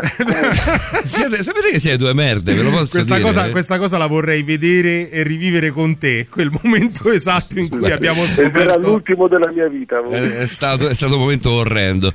Allora, farsi scivolare tutto. Ti, ti leggo messaggi random, eh, Patrick, ce ne sono un po' da leggere. Farsi scivolare tutto addosso non è così, Patrick. È un po' più complicato quando sei coinvolto, ma ne vale la pena? Ehm, Non ho capito, scusami, non ho capito l'inizio del messaggio, perdonami. Farsi scivolare tutto addosso era il. ehm, Non è così, Patrick. Un po' più complicato quando sei coinvolto, ma ne vale non la ho pena. detto di farsi No, scivolare infatti eh, addosso. cercavo anch'io quando, quando No, no, genere, no. bisogna, le- noi, noi dobbiamo valutare, per esempio ho detto semplicemente cerchiamo di mettere naso su ciò che abbiamo rispetto a ciò che non abbiamo. Questo ho detto. Quindi non è che noi dobbiamo vivere in una realtà che non c'è. Se per esempio siamo reduci da una relazione, così andiamo anche così sui single magari, eh, su un single che sta soffrendo, no? Un single che sta soffrendo, che magari è stato lasciato male, la relazione si è conclusa in modo traumatico o addirittura tragico. Eh, non è che devi dire ah ma chi se ne frega no perché c'è il dolore c'è l'emozione tutto quanto ma noi che cosa possiamo farci? consiglio un gioco che faccio sempre di scrivere la propria storia in terza persona e, e vederla come se noi fossimo a teatro se fossimo al cinema cercando di capire se nella nostra vita c'è un copione nel quale noi stiamo interpretando un ruolo e che cosa possiamo modificare per far sì che questo non si verifichi più. E anzi, mettiamoci non troppo i, i piedi diciamo nel dolore, ma domandiamoci in che modo possiamo essere felici, perché rimanere Si può- incatenati al dolore non serve. E si può fare da subito, sai, quando c'è una perdita c'è sempre la fase delle- dell'elaborazione del lutto, no? E Esatto. magari con un rapporto di, di- di coppia è mh, per certi versi molto simile il processo mentale. E Esatto. Questo gioco di cui parli tu si può fare da subito o addiri- ah, anzi addirittura è meglio farlo subito oppure c'è un tempo fisiologico che può variare a seconda dell'individuo che è meglio aspettare prima di, di intraprendere questo percorso d'analisi in terza persona. Io sono per farlo subito, se poi non ci riesce, perché può anche non riuscirci perché siamo sopraffatti dalla, dalla rabbia e delle cose, allora posponiamolo, ma proviamo sempre a rifarlo, perché come, è come quando appunto ci alleniamo per fare uno sport, magari c'è il giorno che con la testa non ci siamo, ma intanto proviamo a farlo e poi il nostro corpo, il nostro inconscio diciamo agirà poi di conseguenza, quindi dobbiamo sempre puntare in qualche modo al positivo e credere che questo potrà arrivare, perché se poi ci immergiamo nella- nel, nel negativo è diffi- molto più difficile uscirne. Senti, senti che bello questo messaggio. Se noi facessimo il gioco perfetti sconosciuti, ci chiamerebbero in ordine sparso Jung, Pazuzu, Massenzio, Rita Levi Montalcini, Nerone, la Sibilla Cumana e Manson. Scegliete voi se il reverendo o Charles. Io sono d'accordissimo. Andrebbe a finire veramente male. E poi ancora, domanda: durante il primo lockdown, il primo mese e mezzo, sono stata una favola perché avevo bisogno di staccare. Però ho vissuto malamente il contatto stretto con i miei vicini di casa che, oltre a fare feste, nonostante il lockdown, facevano quotidianamente un bordello mortale. Ho desiderato la loro dipartita, beh, adesso addirittura. Anche lì dipende da me stessa? Domanda. Il non aver trovato al 100% armonia in questa situazione in cui avrei potuto pensare di più a me stessa? E poi, ancora, Beh, per mettere le litigate dentro casa, i beata vicini- solitudine. Mm. Se i vicini violano il codice civile, ci sono comunque delle armi per farci rispettare. Lì anche c'è, bisogna scegliere tra passività, aggressività o eh, assertività. Il passivo e l'aggressivo danno una colpa a se stesso, non valgo niente, quindi non dico niente, me la tengo, però crea frustrazione. L'aggressivo se la prende con tutti, non prendendosi mai una colpa, ma anche lì siamo nell'errore. L'assertività è quella di dire, cari vicini, capisco che la situazione è complicata, per tutti ed è giusto Veniamoci incontro. divertire, però veniamoci incontro, magari dopo una certa ora datevi una regolata. Se poi non ci sentono esistono strumenti un po' più... Però se stiamo sempre in silenzio ci crea solo frustrazione. L'assertivo, la l'assertivo è sempre un figo comunque, eh, mettiamola così. Sì. esatto. Non è sempre facile esserlo, ma anche questo no. si può allenare. Bene, qualcuno ci ringrazia per David Bowie. Siamo all'ultimo punto dei quattro, Patrick. Dico bene, abbiamo contato giusto? Sì. Allora Credo andiamo, andiamo sì, Eh, andiamo dobbiamo- a parlare di una cosa che è quella che sembra più difficile oggi, ma secondo me è il punto essenziale. Vai. Progettiamo. Progettiamo, progettiamo, progettiamo. In questo momento ci vengono in mente mille cose che vorremmo fare. Eh, io per esempio ho una voglia matta di andare a Vienna, di andare in Germania, e una- un desiderio folle di, di vedere un museo, di vedere uno spettacolo a teatro, un concerto. E, e ti dico una cosa, mi piacerebbe da matti, mi piacerebbe da matti fare una tavolata con 20 persone a mangiare e bere tutta la notte, Vero. una cosa che non faccio da tantissimo tempo. A parlare veramente, il massimo argomento possono essere le macchine, l'argomento più impegnato. Impegnativo, Proprio, sì, sì, ti sta. giuro, cioè veramente a Sì, sì, parlare da- alleggerirsi dalla proprio. cucina Mm. alla al guanciale o alla pancetta, ecco. Quando sarà Però- busso coi piedi, Patrick, ci sto tutta la vita. Sì, su- guarda, su- eh. guarda, quando si tratta di mangiare su di noi puoi contare No, ma è un'esigenza che capisco e condivido benissimo. Sì, sì. Ecco, ma questo non mi impedisce il fatto che adesso non posso farlo di intanto programmarmelo, scegliermi le persone con cui voglio farlo, sognarlo, assaporarlo, desiderarlo e poi arriva. Stesso discorso i viaggi. Adesso a Vienna non ci posso andare adesso, non ci posso andare magari tra un mese, ma chi mi impedisce di andarci tra sei mesi?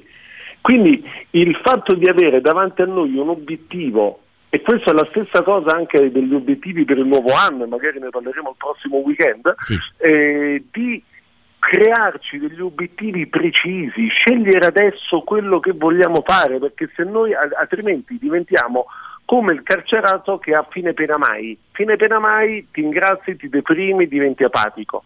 Se invece uno si prepara, ma anche per cose lavorative un po' più impegnative di quelli che sono stati i miei semplici desideri, eh, costruiamocelo già adesso, che così nel momento in cui si libera la società da questo maledetto virus che ci blocca, siamo già pronti, abbiamo il desiderio e l'ardore di fare quelle cose che possono essere anche piccole, perché oggi siamo, io sto anche riassaporando dopo 22 giorni di chiusura anche il gusto di farmi una passeggiata a- a- eh, ovunque. Quindi, Sai Patrick eh, che forse non sapendolo, ma in realtà sei nel pieno di, di un progetto nato proprio così, perché Borderline poi alla fine è stato fu- frutto della progettualità nel, nel primo lockdown. Io e Paolo vivevamo ovviamente separati la prima quarantena e abbiamo progettato, abbiamo sognato questa trasmissione così po- come poi ha preso, ha preso piede, quindi di fatto poi eh, la fattività è, è diventata reale, è diventata concreta e in qualche modo è- ha preso vita, anche grazie a te. Questo vedi, succede, succedono queste cose e quindi progettiamo, non smettiamo mai di progettare e fatemelo dire, la cosa più importante di tutte, lo dico a me per primo, sognare. Sognare una vita bella, meravigliosa, dove possiamo fare le cose che Bello. per noi sono importanti. Sogniamole, sembra veramente una frase fatta che adesso dici, eh, chi te vuoi sognare che c'è il lockdown? Non ci sarà per sempre, non ci hanno condannato all'ergastolo. C'è gente che si sta facendo un culo quadruplo per trovare soluzioni con vaccini e tutto quanto. E se queste persone iniziassero a pensare, eh, ma a molte pare che trovo un vaccino, non lo trovi mai. Invece, per fortuna, magari anche sbagliando, le soluzioni si trovano. E quindi progettiamo, è fondamentale, altrimenti il mondo sarebbe rimasto appunto alla scoperta della quota e a queste cose qua. Patrick, è stato un intervento assolutamente, assolutamente positivo. Mi è piaciuto da morire, te lo dico. La, la chiosa di questo intervento è meravigliosa. Mi mette davvero di buon umore e mi fa, mi fa affrontare la fine del 2020 con, con più assertività. Guarda, che ti dico. Guarda, lo dobbiamo, questo 2020 se lo guardiamo bene, è vero che è stato estremamente impegnativo, ma può essere anche un grande maestro, perché quando poi un giorno ci vanno male le cose e dire "Eh, che c'è sempre il traffico, c'è un parcheggio, sì, nel 2020 sognavi di cercare il parcheggio. È vero, Quindi, è vero, bravissimo. Le difficoltà possono essere un maestro. E chiudo con una frase di Jung. Per spiccare il volo dobbiamo prima essere in grado di affrontare gli abissi, altrimenti la, la rincorsa non ce l'abbiamo. Ci sentiamo l'anno prossimo, Patrick. Ciao Patrick, Ciao grazie, amici auguri. miei, grazie di questo anno meraviglioso passato insieme. Grazie a te, grazie, a te. davvero. Ciao. Ciao, ciao. Radio Rock, super classico.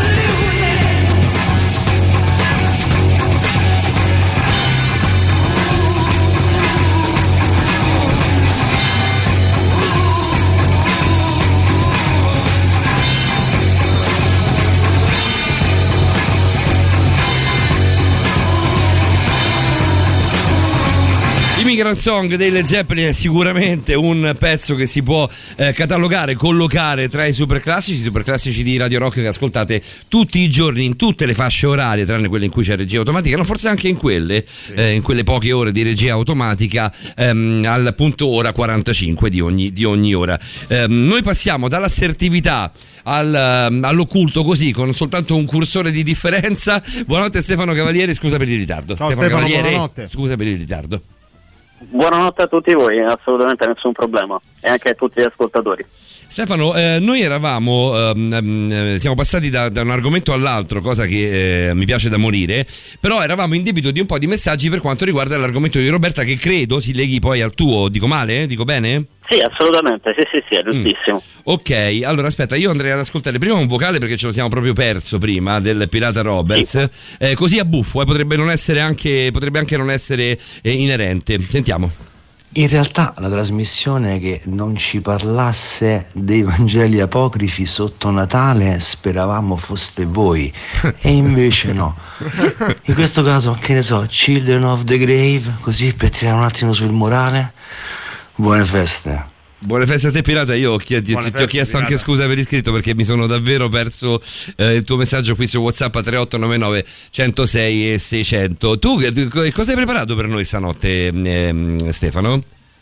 Allora io volevo fare una, diciamo, un, ripercorrere un po' la storia, eh, un po' come ha fatto Roberta, eh, molto sinteticamente della- del, del presepe, visto dal punto di vista del, diciamo, del percorso iniziatico dell'uomo, quindi eh, una sorta di percorso per, mh, che porta l'uomo all'iniziazione e soprattutto all'illuminazione, quindi al raggiungimento della redenzione in qualche modo rappresentato appunto da una serie di personaggi che sembrano nella cultura diciamo anche contemporanea di contorno all'interno del presepe ma che in realtà hanno un'importanza eh, elevata. A te Stefano, a te. Allora, eh, io parto da, eh, insomma, dal- da- dall'ultima- dall'ultimo gancio che mi, ha dato, che mi ha dato Roberta rispetto ai Vangeli apocrifi e soprattutto alla rappresentazione di quello che è ad oggi il, il presepe. La rappresentazione sicuramente più famosa eh, in Italia, ma io penso anche al mondo, è quella del presepe napoletano, che è una tradizione eh, un sicuramente millenaria, millenaria e ehm, in questo senso abbiamo, mh, diciamo, mettiamo in evidenza un aspetto interessante che è quello del, eh, della- delle spelonche, quindi delle grotte che rappresentano fondamentalmente questo inizio del viaggio, quindi questo inizio del percorso dell'uomo verso eh, verso l'illuminazione. Perché? Perché in realtà, eh, differentemente da come eh, avevate messo voi in evidenza prima, eh, la natività viene inserita all'interno del semplicemente inserita all'interno del presepe, ma eh, è una- sicuramente una delle scene centrali, ma non è l'unica più importante, diciamo. E le altre scene che si accompagnano alla natività vera e propria, che è simbolo di redenzione, simbolo di luce e di guida per l'umanità, sono due scene invece, per così dire, negative, che sono la grotta di sinistra e la grotta di destra, che sono a distanza debita diciamo dalla, dalla parte centrale del presepe, quindi dalla grotta della natività, e che rappresentano da un lato l'oste con la taverna, che è stato messo in evidenza da un messaggio, se non erro, di un ascoltatore poco fa. Sara, che, Sara ce lo eh, scriveva se non erro. Ah, di Sì, Sara, perfetto. Perfetto, che in effetti eh, esattamente rappresenta la figura del, del demonio, quindi di Satana e del divisore, in quanto rappresenterebbe i piaceri terreni, quindi eh, offre ai viandanti cibo e, eh, e piaceri che dovrebbe realtà che dovrebbero in qualche modo portare fuori strada dal percorso il- l'uomo verso, verso la salvezza. E dall'altra parte c'è una figura ugualmente interessante che spesso è collegata anche a quella del- dell'oste, inteso come diavolo, che è quella del cicibacco, che è praticamente la rappresentazione diciamo, più ehm, eh, diciamo, tarda del- di Sileno, che era il precettore di Dioniso, e che fondamentalmente anche egli rappresenta eh, una figura eh, diciamo, ehm, legata al, al pagano, quindi alla divinità, alla divinità greca. E in questo senso però eh, non sono sullo stesso piano, perché il cicibacco non fa altro che aprire la strada a quella che sarà poi la grotta dal qua- dalla quale arriveranno i tre, i tre re magi. Ah, che eh, ne- saranno i- Che nesso c'è, però? Non, non- non riesco a fare il collegamento tra il cicibacco e i re magi. Perché il cicibacco come eh, figura, come è stato rappresentato all'interno della tradizione, è una, eh, una forma di transizione, cioè rispetto alla figura dell'oste che rappresenta in qualche modo la, la negatività nel suo- nella sua interezza, quindi la, la figura proprio del demone all'interno del, del, del presepe, quindi di corruttore, il cicibacco è un- una sorta di tentativo da parte del cristianesimo, almeno alle sue origini, di mantenere alcuni aspetti eh, del, del paganesimo all'interno della rappresentazione della natività, però per dare poi spazio a tre personaggi che invece recano in dono al, al figlio, al figlio di Dio eh, oro, incenso e mirra e quindi in qualche modo fa soltanto da transizione da un mondo pagano a un mondo totalmente cristiano. impazzire come, state, come stiate smontando pezzo per pezzo tutto quello che è un po' la credenza eh, no, ehm, cristiana, religiosa delle, delle- delle nostre usanze poi di questi, di questi giorni. È fighissima questa cosa. Senti, ci lasciamo con una domanda, poi torniamo con te, ma intanto ascoltiamo i Sonic Youth. Ehm, di Ada, leggevo che il bue e l'asinello simboleggiano il popolo ebraico, il bue, e il popolo pagano, l'asino. È vero? E come mai? La risposta, cara te la darà Stefano Cavaliere sicuramente, però sicuramente dopo i Sonic Youth.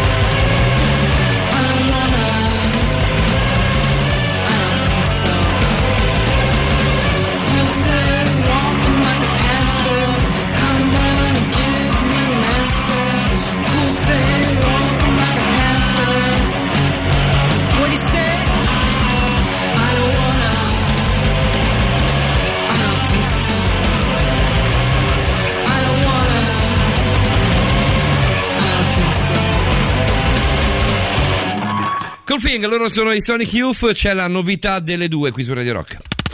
Brand. New music. La musica nuova a Radio Rock.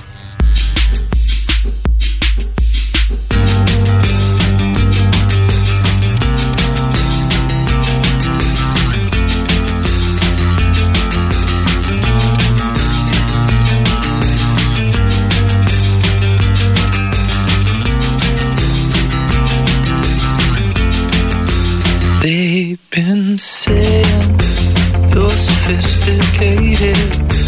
They're complaining, overeducated. You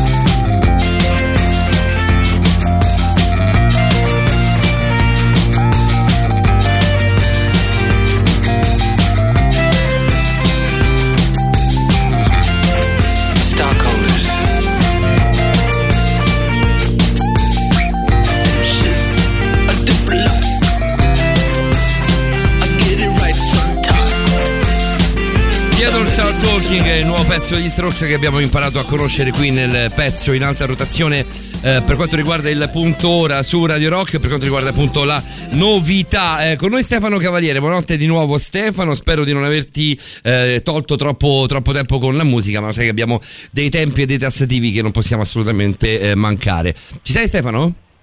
Assolutamente sì. Perfetto perfetto. Ciao di nuovo Stefano ci eravamo lasciati con eh, la domanda di Ada, eh, te la rileggo, la rileggo per chi non avesse poi ehm, ascoltato prima. Leggevo che il bue e l'asinello simboleggiano il popolo ebraico, il bue, e il popolo pagano, l'asino. È vero? E come mai? Allora, eh, da questo punto di vista sì, è vero, nel senso che nelle Sacre Scritture c'è una frase che io cito testualmente che è di Isaia, il bue conosce il proprietario e l'asino la greppia del padrone, ma Israele non conosce e il mio popolo non comprende. Questa frase che praticamente è all'interno profe- del- dei libri di Isaia fondamentalmente è stata vista poi successivamente dal- da un'interpretazione dei padri della Chiesa come diciamo un mm, il- come diciamo a voler simboleggiare appunto che il, eh, da un lato ci fosse il, il popolo giudeo e dall'altro ci fosse il popolo pagano che si sarebbero uniti e avrebbero eh, avrebbero aperto gli occhi quindi sul- sulla nascita del Salvatore. Quindi i due animali rappresenterebbero due animali che inizialmente sono ciechi, quindi non riescono a vedere l'importanza dell'evento a cui stanno assistendo, ma che poi riescono davanti alla nascita del Signore a- ad aprire gli occhi e quindi a, eh, a redimersi in questo senso. Poi c'è sicuramente anche un'altra interpretazione che vuole che simbolicamente eh, diciamo, eh, il bue e l'asinello rappresentino l'istinto e le pulsioni umane che con il loro respiro, quindi con il loro calore, vanno a riscaldare l'anima perché nella visione diciamo, misterica anche l'istinto e le pulsioni umane facevano parte del processo diciamo, di redenzione e soprattutto di salvezza. Che poi in realtà non fu così, cioè nonostante le- le- gli auspici a questo punto delle scritture cristiane, poi sia il popolo ebraico che, che il popolo pagano, i romani, eh, non, non- non riconobbero mai i primi nella figura di Gesù, il figlio di Dio, i secondi nella figura di Gesù, il Messia, eh, i secondi lo, lo uccisero.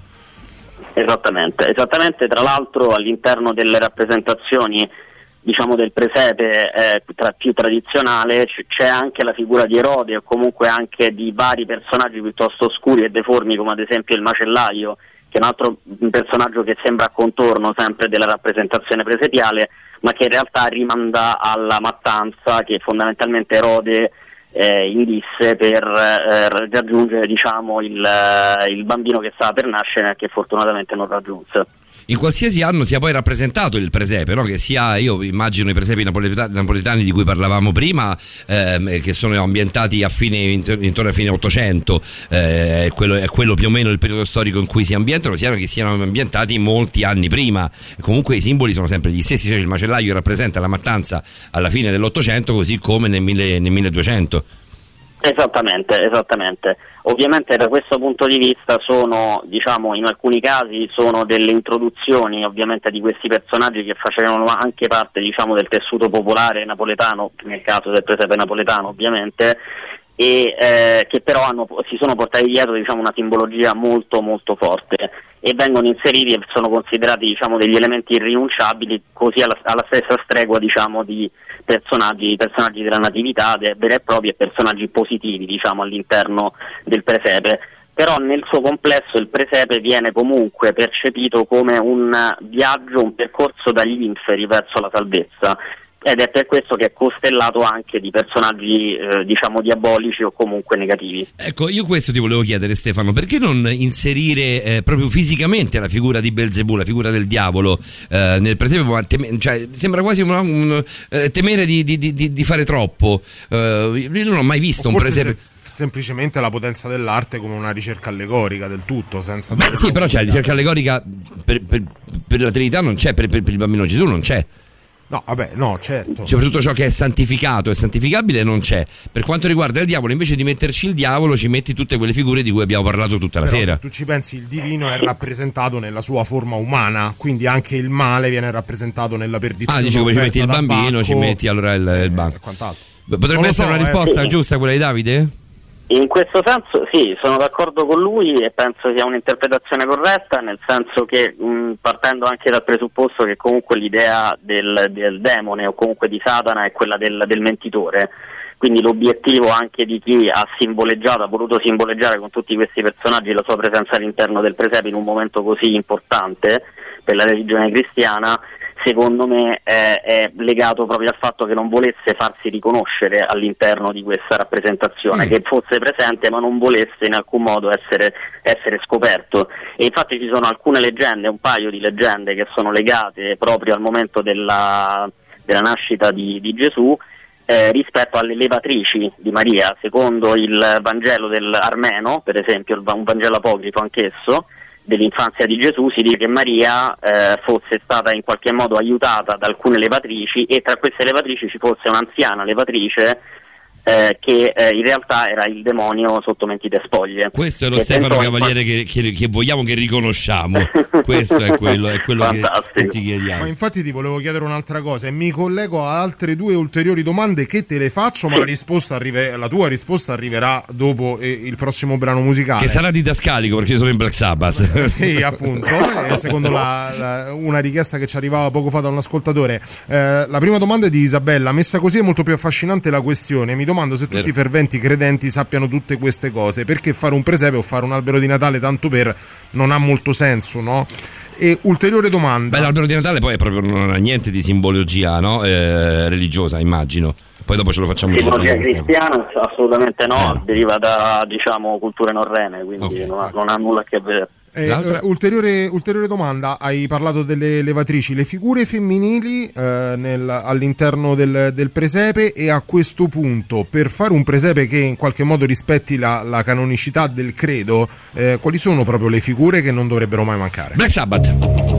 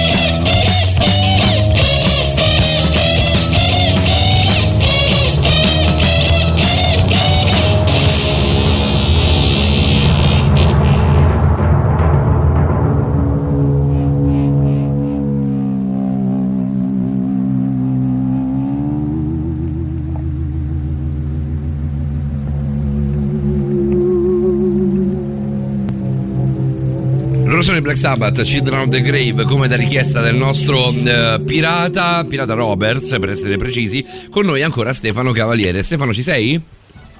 Sì, buonanotte a tutti. Di nuovo, eh, di- ci eravamo lasciati con un paio di domande, Davide. Sì, le ripeto velocemente. Innanzitutto le figure femminili all'interno del presepe, partendo da quello che dicevi sulle levatrici, eh, all'interno delle quali tra l'altro si nasconderebbe il demonio.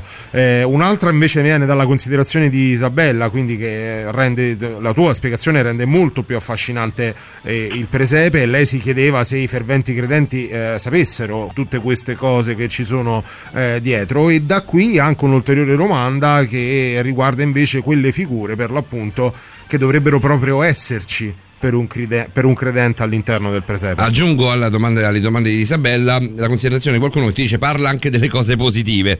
Eh, però Stefano, Stefano non è eh, eh, proprio per le cose positive, non necessariamente negative, però, però da lui, a lui chiediamo altro, ecco, mettiamola così. Allora, andando in ordine, sicuramente ci sono delle figure femminili che oltre alle levatrici che sono anche rappresentate come lavandaie perché appunto hanno questo stretto collegamento con la- col simbolo dell'acqua che è un simbolo di rinascita, di vita. Ci sono anche altre- altri diciamo, personaggi di, di sesso femminile, come ad esempio un personaggio in particolare che è stato già menzionato, che è quello della zingara, che in realtà, eh, in realtà, eh, rappresenta appunto la Sibilla cumana o altre sibille del, del periodo, di- diciamo del, del periodo, periodo antico. Nonostante ciò, eh, ha una duplice valenza questo personaggio, ha una valenza positiva e una valenza negativa eh, a seconda di come è rappresentato.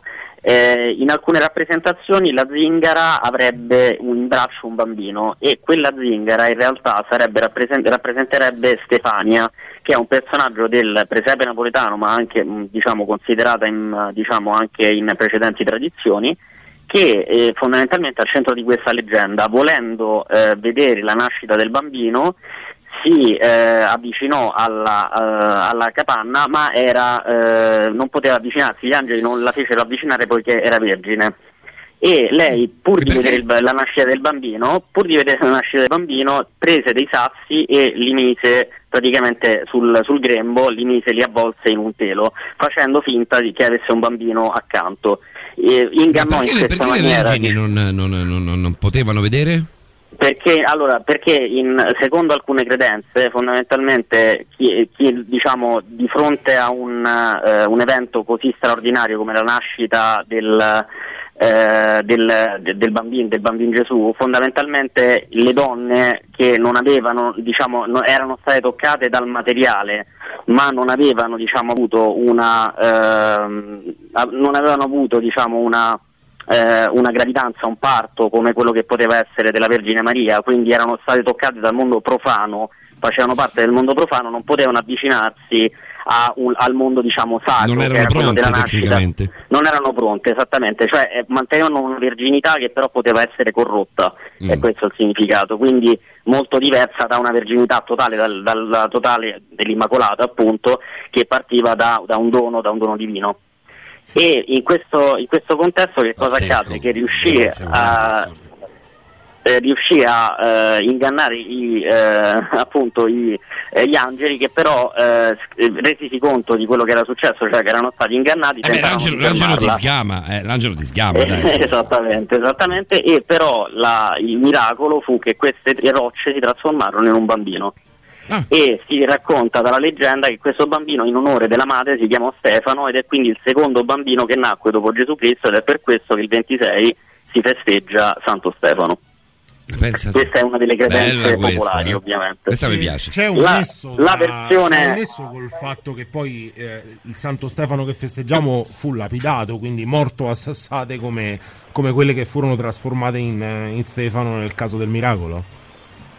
Non ho capito la domanda, scusami. C'è un nesso eh, tra il fatto che il primo santo, Santo Stefano, che festeggiamo Sì. morì lapidato, quindi morì per mezzo Sì. di, di sassi, che in realtà erano i sassi che, che lo generarono, o quantomeno generarono lo Stefano del, del miracolo. Questa, questa è una visione interessante anche se non so se c'è una reale eh, diciamo, corrispondenza con la, la figura del martirio che, che subì piuttosto che con la leggenda diciamo, popolare. Probabilmente che- che perché, vuole. perché si moriva per lapidazione al tempo. Non lo so, Beh, sicuramente era una forma di, tor- di, diciamo, di uccisione molto comune, insomma, di, di messa a morte molto comune.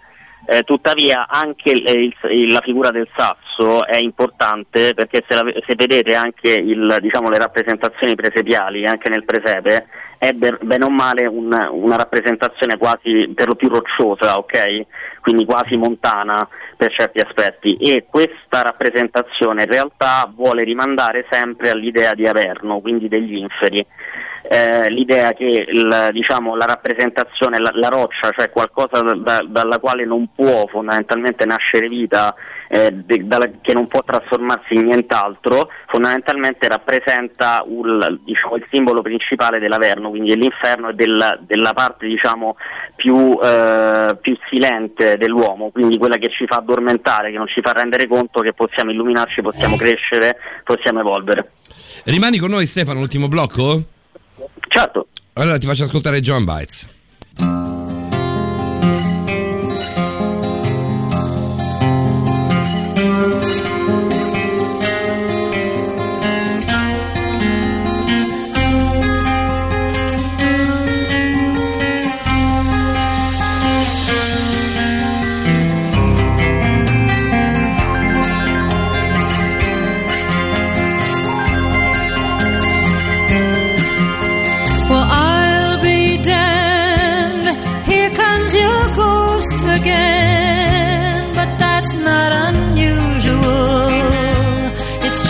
That the moon is full and you happen to call. And here I sit and on the telephone, hearing a voice I'd known a couple of light years ago, heading straight for a fall.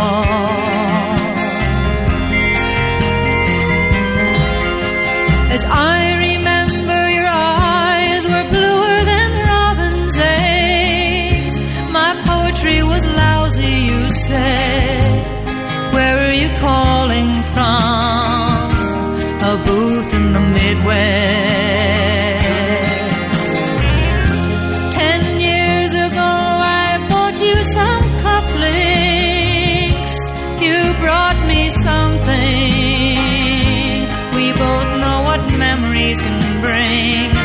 Bring diamonds and rust.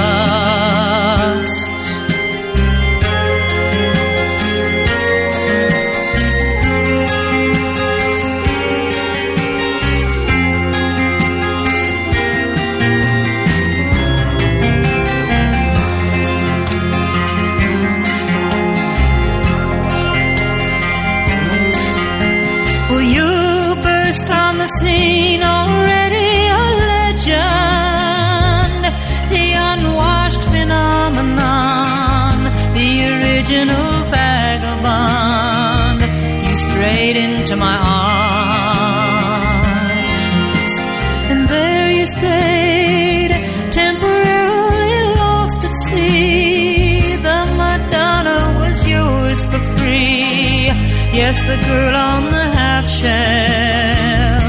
could keep you unharmed.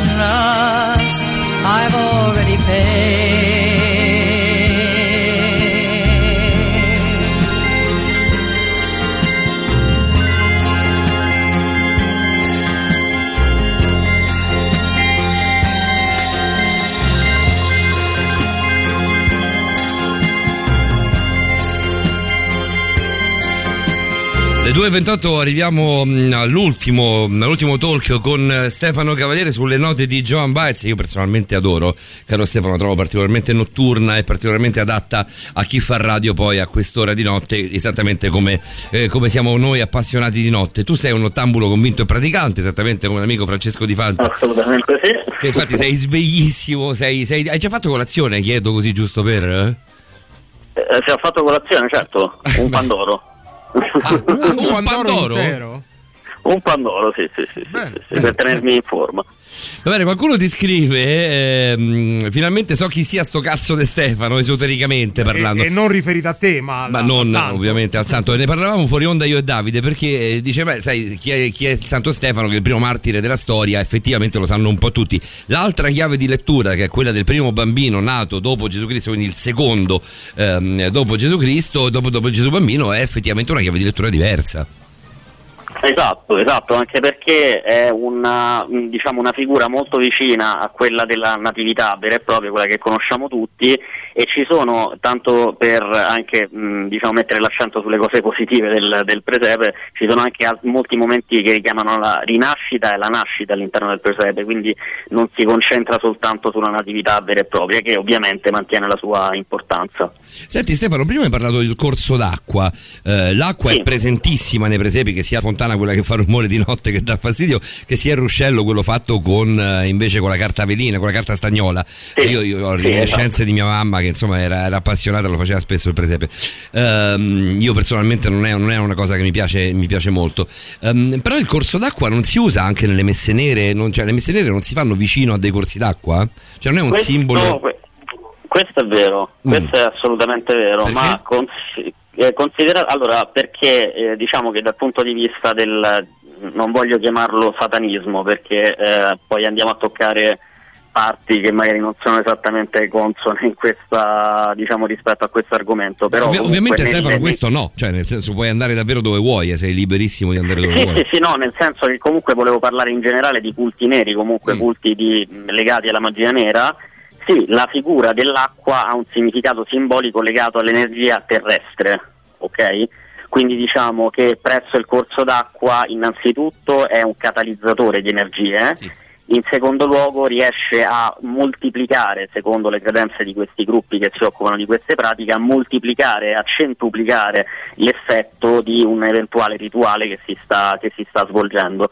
Però è interessante allo stesso modo eh, il fatto, e questa è una chiave di interpretazione, è interessante allo stesso modo che anche nella, per esempio nella magia bianca, quindi magia positiva, eh, ci si trovi di fronte all'utilizzo dell'acqua per scongiurare invece eh, diciamo eventuali fatture o eventuali comunque influssi malefici da parte di qualcuno. Quindi come vedete l'acqua ha un significato che eh, diciamo ovviamente può cambiare a seconda del punto di vista dal quale viene, viene vista, viene interpretata insomma. Basti pensare alla potenza della, della fonte battesimale, no? Poi della- dell'atto del Beh, lavaggio. qua, viene, qua viene fuori il mistico, il Davide Calcaprina lavaggio mistico. del- il, il lavaggio del peccato originale. Ci viene in soccorso la nostra Roberta, da esperta d'arte qual è, nell'arco di Santa Maria Maggiore del V secolo e in Santa Maria in Trastevere del 1291, opera del Cavallini, è possibile vedere una raffigurazione della Madonna sul letto con le lavandaie e le lavatrici che mostrano Beh, saranno le levatrici, non le lavatrici che... e le leva- Le sì, levatrici, beh, sì. levat- forse al tempo non lavatrici. c'erano, sì, per- forse al tempo no, non perché c'erano, è venuto scritto lavatrici, immagino sia Sì, un errore del T9. correttore automatico, che mostrano lenzuola candide, segno della nascita virginale. A Roma è una delle iconografie più antiche dedicate alle donne del presepe, derivata dalla tradizione ortodossa. E torniamo poi ad una delle, de- delle domande, quella diciamo a- alla quale abbiamo appena eh, risposto, tramite quest'altro messaggio. Lettura vera e profonda del presepe. Anch'io non amo il presepe, ma messa così veramente da oggi lo guarderò in maniera molto diversa. Giusto. Dovrebbero insegnare a scuola queste cose, invece che come al solito riempiono la testa di nozioni banali. Eh, ehm, mi riferivo alla domanda quella legata a- alle altre figure che in qualche modo se si vuole fare diciamo, un presepe che rispetti il più possibile ehm, la, la religione eh, ci dovrebbero essere all'interno del presepe stesso. Quali sono? Allora, le altre figure allora, sono sicuramente quelle più vicine, partendo dalla natività ovviamente dai re magi, sono quelle più vicine alla, alla scena principale che sono sicuramente gli angeli che sono per, eh, diciamo per tradizione sono tre, quindi c'è un angelo centrale, c'è un angelo di sinistra un angelo di destra e praticamente ognuno ovviamente nella loro eh, completezza rappresentano la Trinità, infatti uno è gloria del Padre, gloria del Figlio e gloria dello Spirito, dello Spirito Santo. E eh, altri personaggi sono ad esempio i pastori, ovviamente i pastori non mancano mai all'interno di un, di un presepe, però ci sono alcuni pastori che sono specificatamente eh, importanti all'interno della rappresentazione presepiale, almeno in quella, in quella napoletana, che sono per esempio due pastori che sono- si chiamano Benino e Armezio che praticamente sono, eh, rappresenterebbero soltanto la- l'inizio e la, eh, quindi la nascita del nuovo anno e la morte dell'anno precedente. Quindi anche in questo senso c'è un ciclico riferirsi al, diciamo, al rinnovarsi del- della vita, al rinnovarsi dell'anno, al rinnovarsi delle messi, del- dei raccolti e così via. Su, Benito, Poi su Benino e Armezio ci siamo guardati io e Davide Calcabrina. ti, ti devo, ti devo confessare che la faccia è stata Beh, la però se stessa. ci pensi i nomi- nomi dei pastori è bellissimo. I nomi lo richiamano, il primo li- l'inizio, l'augurio di, di- di un nuovo anno, il, fi- eh, il secondo la fine, del- la fine de- dell'ultimo. Stefano, siamo... siamo No, aspetta, telegrafico c'è l'ultima domanda, c'è quella di Sara, la dobbiamo Ah, fare per forza no? per Stefano, veramente al volo perché siamo davvero in ritardissimo. certo, certo, certo. Come l'acqua, dice Sara, anche materiali come rame ed argento sono conduttori per l'esoteria. Qualsiasi materiale può essere utilizzato sia per magia bianca e nera, dipende dall'intenzione. Assolutamente sì, assolutamente sì, anche la magia dei metalli come quella degli incensi, come quella degli elementi sono Delle tutte- pietre anche, immagino. Delle pietre, assolutamente sì.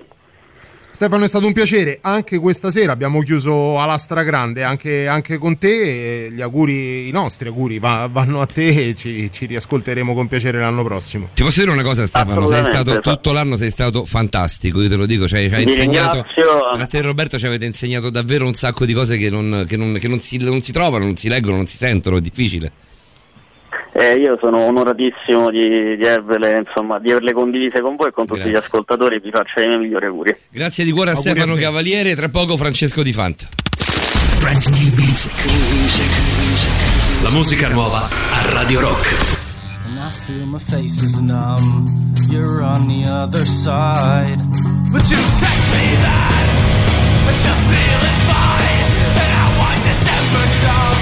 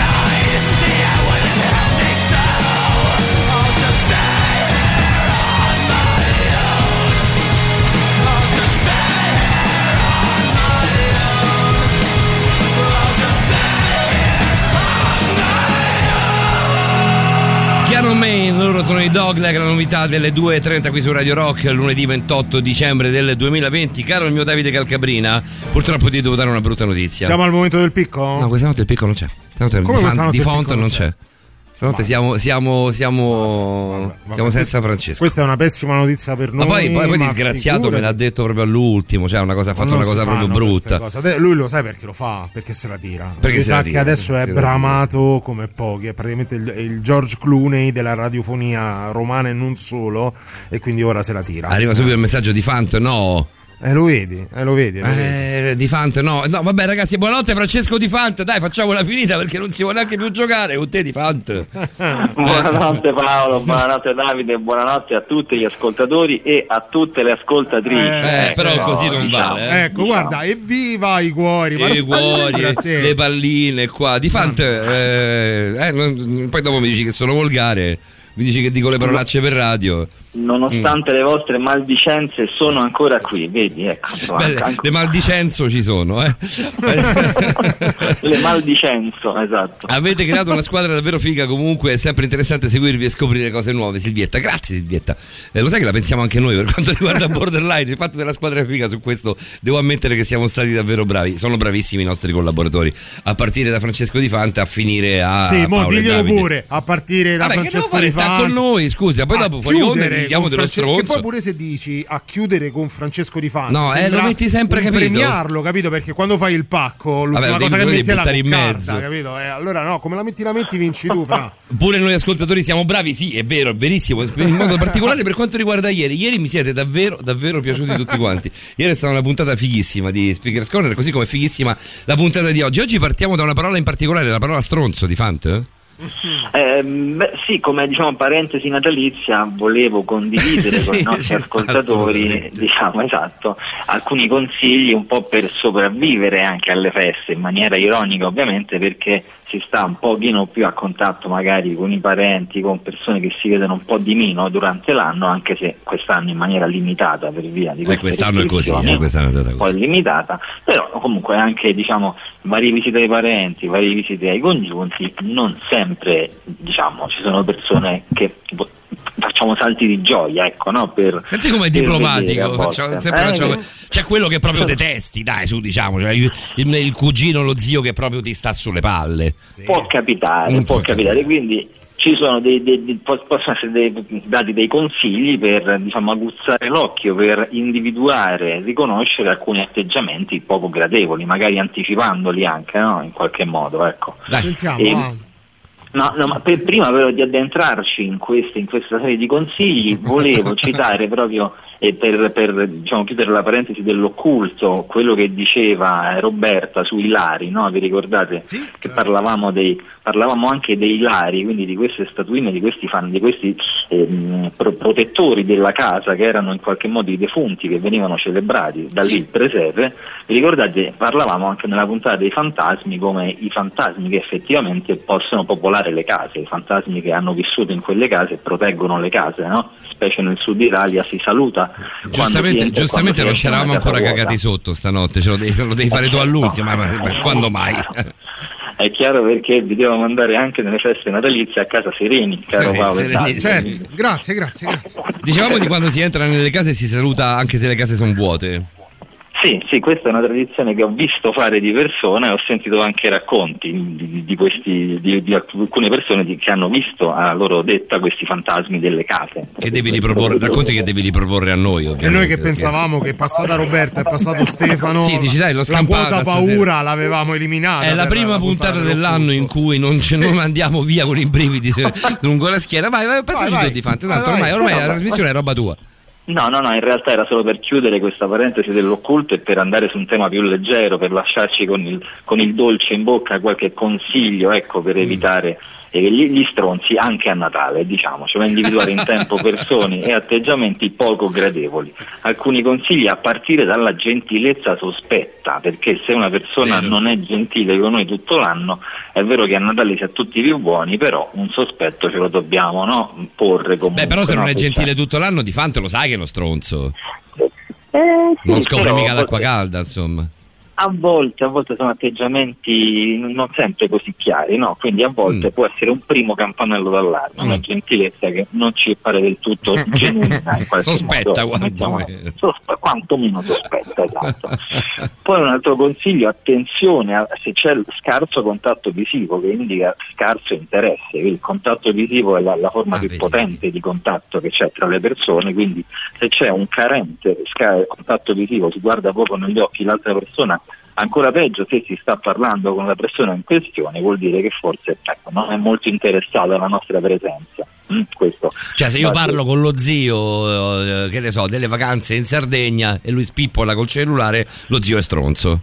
Esatto, oppure se guarda il barolo vuol dire che è alcolista. Se guarda il barolo probabilmente è questa. Anche magari la zia che ti regala per il quinto anno consecutivo il solito pigiama di flanella, magari cioè, Brutto, vuole in brutto, qualche poi. modo manifestare disinteresse per, per te, per la tua presenza, per la tua vita, anche per la tua vita intima, perché insomma andare a dormire col pigiama da- di flanella preclude ogni tipo di attività ludica che, che si fa a letto. Sì, ma lì, lì non c'è nessun sospetto, quello è un chiaro messaggio che ti vuole fare fuori, cioè che proprio non ti vuole vedere. Esatto, o quantomeno non voglia che tu ti riproduca. E sei stato bannato. esatto, esatto.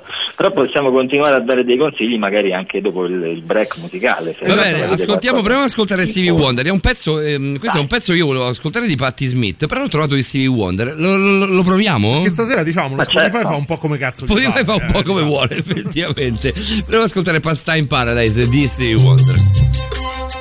Riconoscerete sicuramente che pezzo è, eh?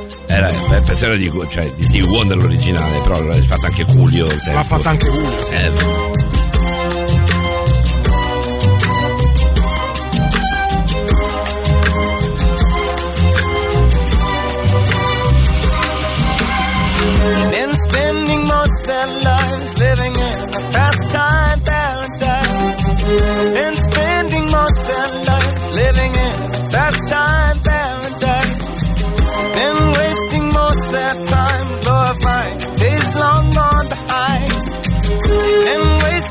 past their days in remembrance of ignorance, so disgrace. Tell me who are they?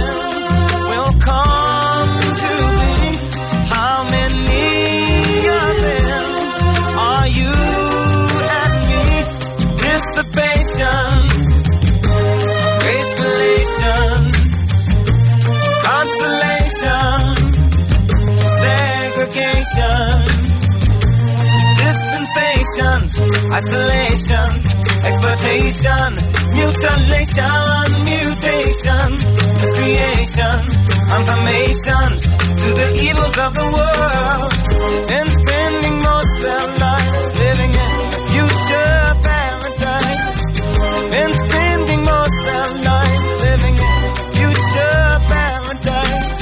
They've been looking in their minds for the day that sorrow's the Savior of love will come to stay. Tell me who of them will come to be? How many of them are you and me? Proclamation, grace relations, consolation,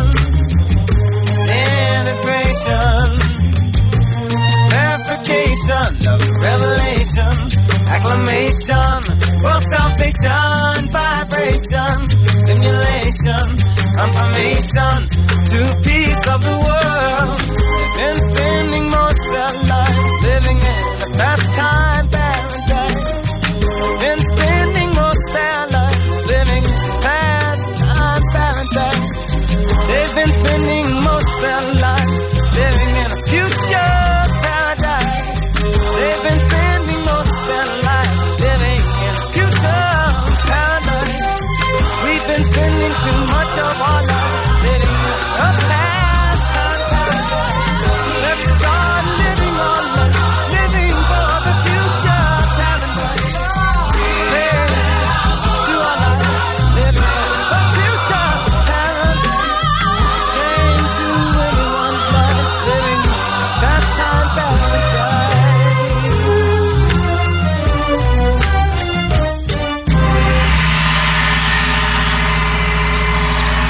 Sai che è bella anche nella versione originale Pasta in Paradise di Stevie Wonder, non è male per niente.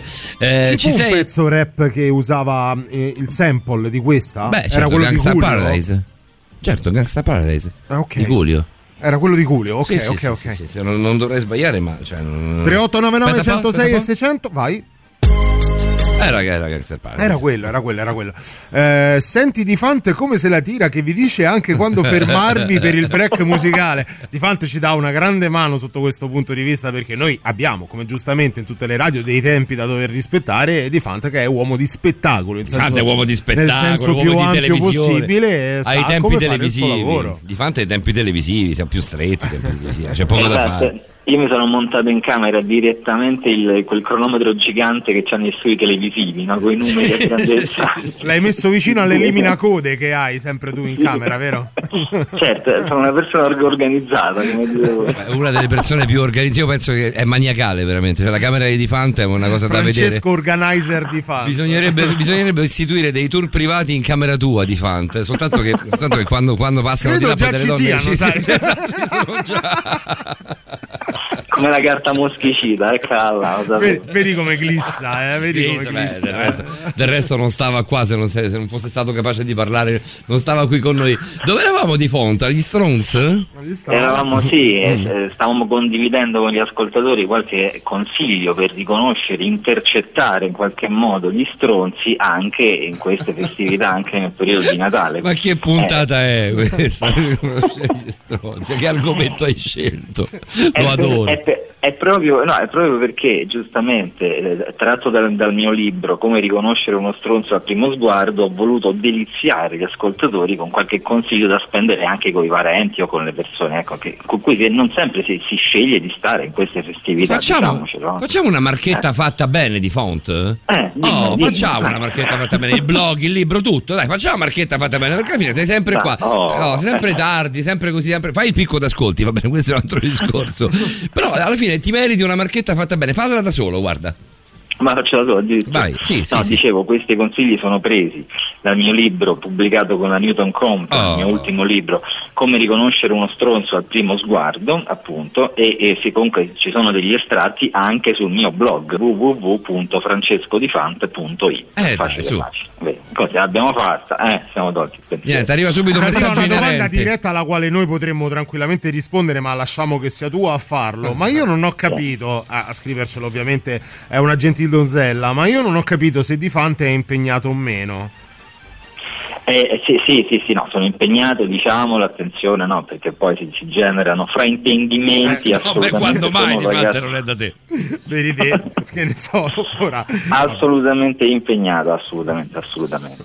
Ma continuiamo con i suggerimenti, Sì. cosa ne dite? Cosa Sì, sì, avanti sì, per il tuo questo? bene. Sì, Glissiamo, sì. glissiamo di Esatto. fonte. per il bene di tutti.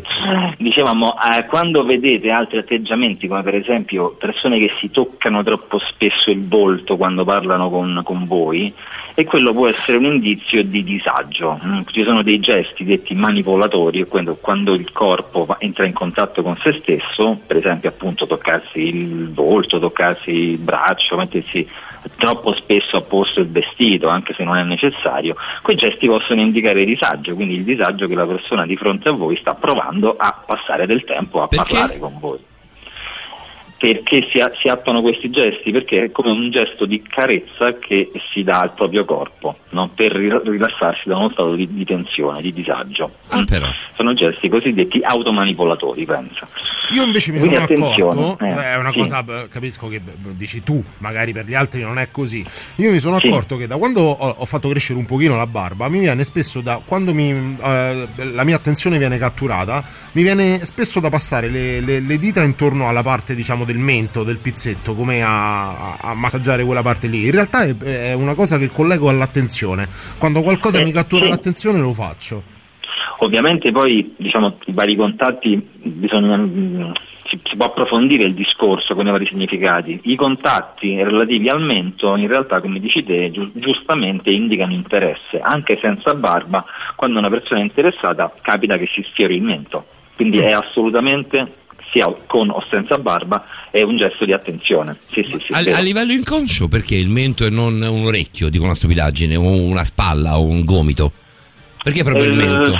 Beh, noi siamo a livello evolutivo, abbiamo i sensi distribuiti in, va- in vario modo, eh, quindi per esempio toccarsi la bocca molto spesso indica piacere perché nella fase orale o con la bocca diamo i baci, mangiamo, beviamo, quindi si, si- si- si trae nutrimento e godimento dalla bocca.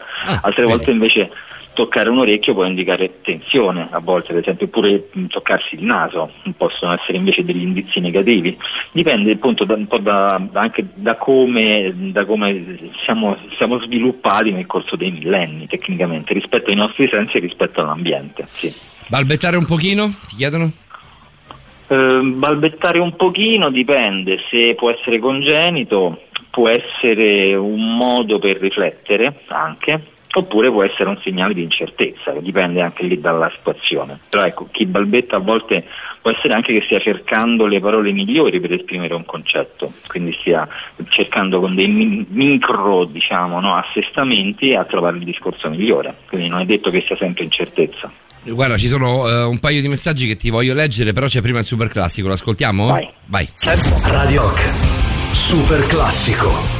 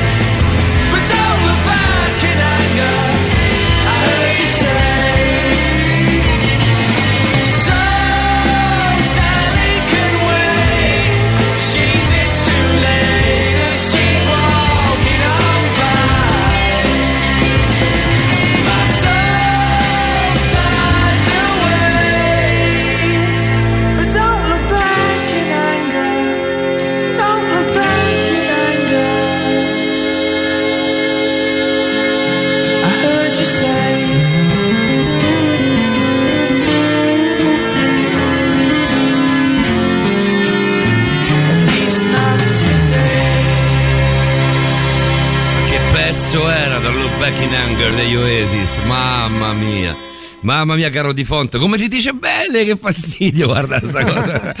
Fantastici gli Oasis, fantastici. No, poi questo era un disco clamoroso, Champagne Supernova era veramente bellissimo. Non mi sono perso una parola, scriveva Fabrizio molto tempo fa, io devo chiedere scusa a Fabrizio perché Fabrizio scrive su Whatsapp e spesso quelli di Whatsapp, i messaggi di Whatsapp li perdiamo. Che poi è l'unica cosa Quelli- che devi guardare, pensa. Perché Pensa, quelli di. Telegram Cioè, ce li perdo anche- io, per- quindi ovviamente. Quelli io non li posso vedere e dovresti guardarli tu e li perdi sistematicamente. No, che non è semplicissimo.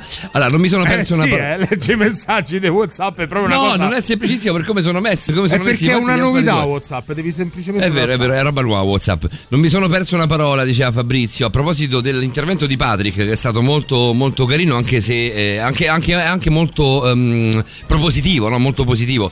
Ehm, la cosa del vedere un bel futuro la sto facendo da un po'. Pensavo di starmi comportando come un illuso che non vede i limiti della realtà. E invece, ringraziando Patrick, eh, noi ringraziamo ovviamente anche Fabrizio. Ehm, tu, tu, tu, vabbè, lo so per certo, tu sei positivo su tutto, Francesco, quindi non, non te lo devo neanche chiedere. Beh, eh, sì, sono assolutamente positivo come tutti gli umani, poi ci, abbiamo dubbi e incertezze, l'importante poi come dire è superarli sicuramente e devo dire che condivido pienamente ogni parola che ha detto Padre, Vero? anch'io co- collaboro comunque con i coach a diverso livello e devo dire che tutti i suoi consigli rientrano pienamente nelle cose da fare e da segnarsi proprio su, su un foglio da tenerselo in camera e da leggere ogni, ogni tanto perché sono consigli fondamentali in questo periodo. Torniamo, torniamo al linguaggio del corpo. Cioè abbiamo, abbiamo un paio di domande. La prima di Sara: mangiarsi le unghie e girare i capelli tra le, tra le dita cosa indica? Perché lo faccio spesso e non vorrei mandare messaggi sbagliati. Beh, eh, mangiarsi le unghie sicuramente indica uno stato di attivazione, quindi Mm. può essere un momento di tensione, oppure potremmo essere concentrati in una scena di un film, quindi non c'è niente di negativo in quello, no? Quindi eh, allo stesso modo quando siamo er- sì, è rapiti, è un'attivazione a livello psicologico, o rapiti da una narrazione, oppure in un momento di stress, Però sai situazione che un è una delle cose che mi dà più fastidio in assoluto da vedere. Le mani Anche a me- anche a me non piace molto. Non, non tanto il eh, vedere mangiarsi le unghie, ma le mani di chi si mangia le unghie. È proprio una cosa che mm, mi dà fastidio. È vero, ma dà fastidio anche a chi lo vede, proprio perché è un, chi- un chiaro segnale molto spesso di, di tensione, no? che non si riesce a scaricare la tensione fisica e quindi si scarica sulle unghie. E poi invece diceva, oltre le unghie... Girarsi le dita nei capelli. Girarsi le dita nei capelli, quello dipende dalla velocità, perché se lo si fa lentamente può essere un segnale di autocontatto piacevole, quindi mm, siamo rilassati, che stiamo guardando la tv, no? un, po', un po' annoiati, un po' divertiti, ma sicuramente rilassati, ci carezziamo lentamente magari i capelli. Oppure può essere anche un segnale di seduzione se vengono... Eh, dai, carezzati stavo pensando proprio- Eh, Io e Calcabrina stavamo su quello, dai, diciamoci. No, cioè, credo, credo ci sia tutta una gestualità legata alla seduzione, no? Magari quando l'interlocutore sta parlando, il, Certo. co- co- con le mani, eh, arrivare a toccare dei punti del proprio viso, per una donna anche la capigliatura, è in qualche modo attirare eh, l'attenzione dell'interlocutore su dei propri punti forti o quelli che si ritengono tali. Puntata a parte ci vorrebbe sulla seduzione. eh, Sì, di sì, può essere- può- sì, beh, quello, quello assolutamente, lo, lo faremo assolutamente con la, con la- con la nostra sessuologa Sì, di riferimento, sì, Rosa sì, Maria. Eh, però quando si invece si toccano i capelli troppo velocemente, invece Mm. può essere un segnale di tensione, come appunto mangiarsi le dita si scarica la tensione nervosa e invece di carezzarsi lentamente i capelli si arricciano magari o si toccano nervosamente. Credo che fosse veloce. quella la, la- la- la richiesta di Sara. Eh, potrebbe essere, potrebbe essere, Tre- potrebbe essere, dipende dalla velocità. 3899 106 e 600 ancora. Io ho l'abitudine di incrociare le braccia e sono stata tediata più e più volte perché mi dicono che è un gesto di chiusura. Ma se io sono abituata e basta, giuro, lo faccio perché è più comoda quando sto in piedi. A volte non so come mettere le mani. Guarda, io avrei scritto esattamente lo stesso messaggio. Anche io lo faccio di chiudere quando di, di- di- di mettere le braccia incrociate. E, e penso mh, in quel momento mi- mi chiedo spesso e volentieri, ma mi sto chiudendo nei confronti di questa persona perché sono perfettamente consapevole di quale sia la simbologia poi della- dell'incrociare le braccia, però effettivamente sto più comodo. In realtà Paolo si è fatto anche crescere la pancia per stare più comodo a braccia Sì, mi appoggio proprio. Eh, esatto. Sei bastardo per niente. Ma invece da questa battuta nasce proprio una delle soluzioni a livello Mm. fisiologico, ovvero che non sempre incrociare le braccia indica chiusura. Oh. Indica chiusura come protezione del busto e degli organi no, interni, quindi c'è un significato di chiusura, ma molto spesso, anzi no, dipende, ecco, molto spesso è una parola troppo grande, dipende, E stiamo comodi quando incrociamo le braccia, specie se siamo col bacino leggermente in avanti, quindi le Mm. braccia scaricano il peso con una gamba leggermente avanti o con il peso leggermente a- a- che, che butta in avanti. In quel modo si scarica il peso sul bacino, quindi è, un modo effettivamente per riposare i muscoli delle braccia. Altre situazioni in cui si incrociano le braccia è quando si è molto interessati a qualcosa e quindi incrociare le braccia aiuta a eliminare i disturbi intorno a noi ci facilita la concentrazione su quello che abbiamo davanti. Quindi ci sono tanti significati legati alle braccia incrociate, non sempre indicano chiusura, ma è una buona domanda quella che ti fai. Sto segnalando chiusura, quindi nel dubbio lasciamo le braccia aperte, perché non sappiamo l'altra Ah, persona vero, cosa eh? potrebbe pensare, no? Mm. sempre quello il discorso. Eh, questa cosa mi capita spessissimo. Ehm, eh, Tanto per dire, ho tanti problemi, mettiamola così, edulcoriamo un po'. Però bella roba passare, passare e condividere la notte con voi. Grazie, a Grazie. Gianluca, se non sbaglio. Ciao, era Gianluca, grazie. Poi ancora, senti questa, Ada, eh, è vero che toccarsi barba o capelli c'è la desiderio sessuale? eh? L'abbiamo Eh, me- può accennare il mezzo detto. sessuale, come detto prima, sia appunto carezzarsi i capelli può indicare appunto sia, sia interesse che voglia di sedurre, anche carezzarsi la barba in qualche modo può eh, rientrare in questo, in questo gioco, sì, sì, sì, sì. Di Fante, novità e ultimo blocco? Così ci, sentiamo e ci facciamo gli auguri? A tra poco, dai. certo. dai, ciao, ciao, ciao. Brand new music. La musica nuova a Radio Rock.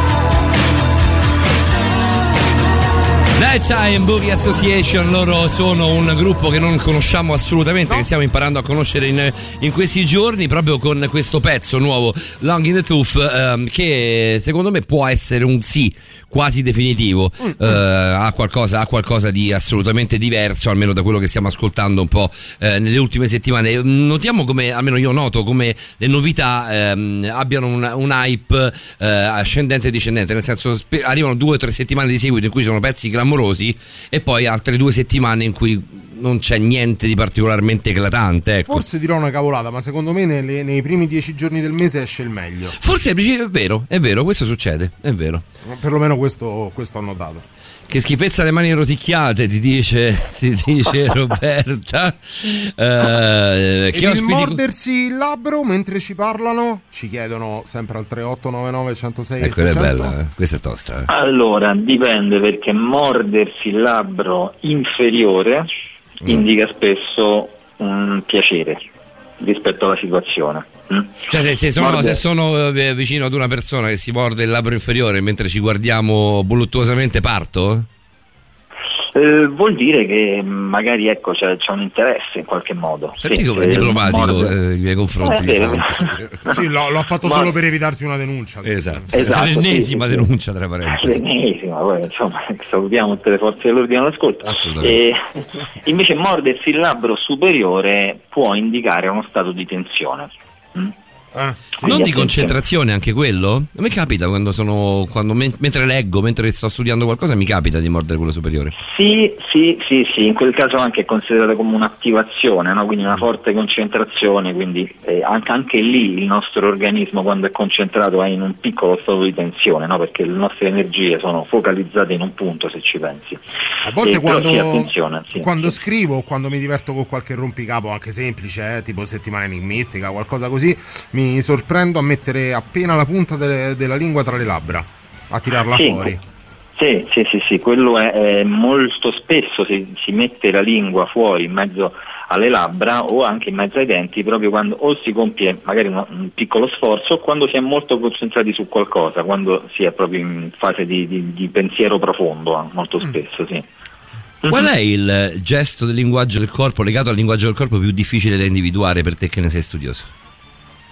Beh, i gesti più difficili da individuare proprio da manuale sono le microespressioni, ovvero sono dei, dei frammenti delle espressioni facciali che però durano un, un venticinquesimo di secondo, veramente sono super super veloci, quindi molto spesso si studiano infatti anche con tanto di videocamera e di rallentatore per individuare Mm, queste Quindi in tempo, reale, in tempo reale è più ostica. È più ostica, si può fare, serve molto allenamento, serve anche una certa vicinanza col soggetto, una giusta luce, quindi è, è abbastanza difficile da fare in tempo reale, ma si può fare nei limiti del- dell'umano, ecco, le microespressioni, sì. sì. Mi viene in mente un macro capitolo, ma do- do- dovremo per forza di cosa affrontarlo in un'altra puntata se, se hai voglia. Ehm, quelle, quelle microespressioni o comunque quelle espressioni in generale che in realtà sono un blef, cioè vengono attuate per comunicare un qualcosa, ma in realtà eh, indicano tutt'altro.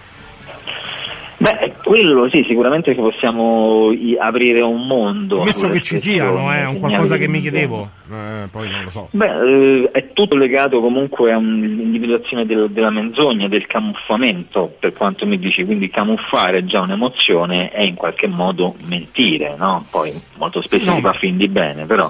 Semplicemente il voler, che ne so, mo- mostrare interesse per quello che si sta ascoltando tramite un'espressione, in realtà quello è proprio il tipico bluff di chi non ce la fa più, si è stufato di ascoltare quello che parla, per dire, no? No, Ora non saprei Sì, sì, meglio. sì. Però quelle, quelle in realtà più che bluff sono proprio dei, dei leak, sempre per dirla in inglese, cioè sono dei momenti in cui si rivela in realtà il tuo vero stato d'animo, al di là della facciata, no? Quindi Lo si eh, rivela sempre... a te che lo sai, eh, non, non- non- non in generale.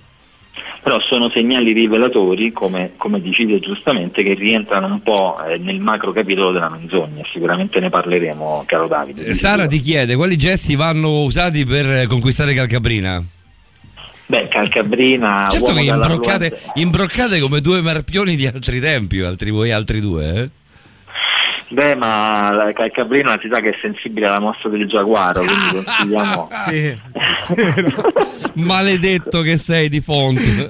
consigliamo di sfiorare il fianco di Calcabrina nei primi minuti di conversazione per vedere come reagisce. Dalla sinistra, ricordiamo, arriva- piombandogli sulla, sulle- sulle- sulla schiena dalla sinistra, se non sbaglio, vero? Piombandogli da dietro, no, Piombandogli dietro. Oppure in scivolata da destra, dipende dal, dal contesto. Arriva Quello un- potrei provarlo io, guarda, guarda che ti dico. Però proprio per voler dare una botta al cerchio e una alla botte, arriva anche un ma quanto mi piaci Paolo. Credo all'idea del fare una puntata sulla seduzione, oppure così in generale. Comunque c'è, No, no, è sulla c'è anche sulla un. Defunct Fan Club, ormai è stato, è stato Vabbè. aperto. È fondato? Sì, sì, sì. sì, Da- da- da- da- sì, è stato fondato adesso. Dobbiamo aprire i tesseramenti. La tessera quanto costava? Davide, avevamo detto sui 15? Sui 15, 15. Bene, bene, Esattamente mettono ai 15 15. prezzi popolari si può fare di font. C'è speculazione, bene, Sì, bene. c'è speculazione proprio, ma a livello proprio becero, il più becero che tu possa immaginare. Se Di Fanti incontrasse Di Fanti e andassero a prendere un caffè, chi mentirebbe a chi? Chi sgamerebbe chi? Staremo in silenzio a sorriderci per qualche minuto senza, senza fare la prima mossa, forse. no? con, lo stallo, con lo stallo alla messicana. Una messicana che ci vuole comunque. Grazie Francesco, ci sentiamo settimana prossima. Tanti auguri, Fra. Ci sentiamo l'anno prossimo, guarda che ti dico. Sì, sì, lasciamoci questo alle spalle, come già ripetuto, e davvero. guardiamo, pro- progettiamo, guardiamo avanti, come ci Davvero. consiglia anche Patrick. Grazie. Un abbraccio a tutti. Grazie, Francesco. davvero anche a te Ciao. Francesco, grazie, Grazie. davvero di tutto. Grazie a Francesco Di Fante, il nostro esperto del linguaggio del corpo. Grazie a mm, Stefano Cavaliere, andiamo a ritroso, a Patrick Von Broek, a Roberto Allegrini e a Davide Calcabrina. E Eh, con l'occasione, grazie a tutti coloro che collaborano con noi alla realizzazione di Borderline, quindi Davvero, ragazzi. dottoressa Rosa Maria Spina, Liliana Montereale, eh, Fabiano Nori, Alessandro Prunesti, tutti. Spero di non averne dimenticato nessuno. No, credo proprio di no. No, I quattro macro argomenti sono quelli, sono stati tutti nominati. Gli, gli ospiti fissi, Patrick Von Broek e Francesco Di Fant, anche grazie a Paolo Dicenzo. Grazie a tutti quanti voi, Davide avrà il, il modo, il modo di farvi, il modo e maniera di farvi gli auguri di- per una, per una serena fine di quest'anno e un buon inizio l'anno prossimo. Io colgo invece questa occasione per darvi appuntamento al 2021, speriamo. Io non, non- non- dico più nulla, potrebbe capitare davvero di tutto. Sono Si gli va? ultimi due giorni, tre giorni, sono quelli di fuoco, sono quelli davvero, davvero più difficili da superare, più lunghi da superare. Io auguro a voi e alle vostre famiglie davvero tanta, tanta, tanta serenità. Un abbraccio particolare a Silvietta, davvero di cuore, e ci sentiamo l'anno prossimo. Un abbraccio anche da parte mia, con me, eh, insieme a Simone Maurovic, Roberta, Federico, Emanuele, Laura. Ci troveremo ancora per un ultimo appuntamento in questo 2020 con la puntata di Stregati dalla rete nella notte che divide il mercoledì dal giovedì. Per Borderline è veramente tutto. Grazie. Buonanotte. Aspetta che c'è qualcos'altro da leggere. No, basta, finisce qua. Eh, sentiamo l'anno prossimo. Ciao. Ciao belli, ciao. Radio Rock Podcast. Tutto il meglio dei 106 e 600 dove e quando vuoi. Radio Rock c'è e si sente. Anche in podcast.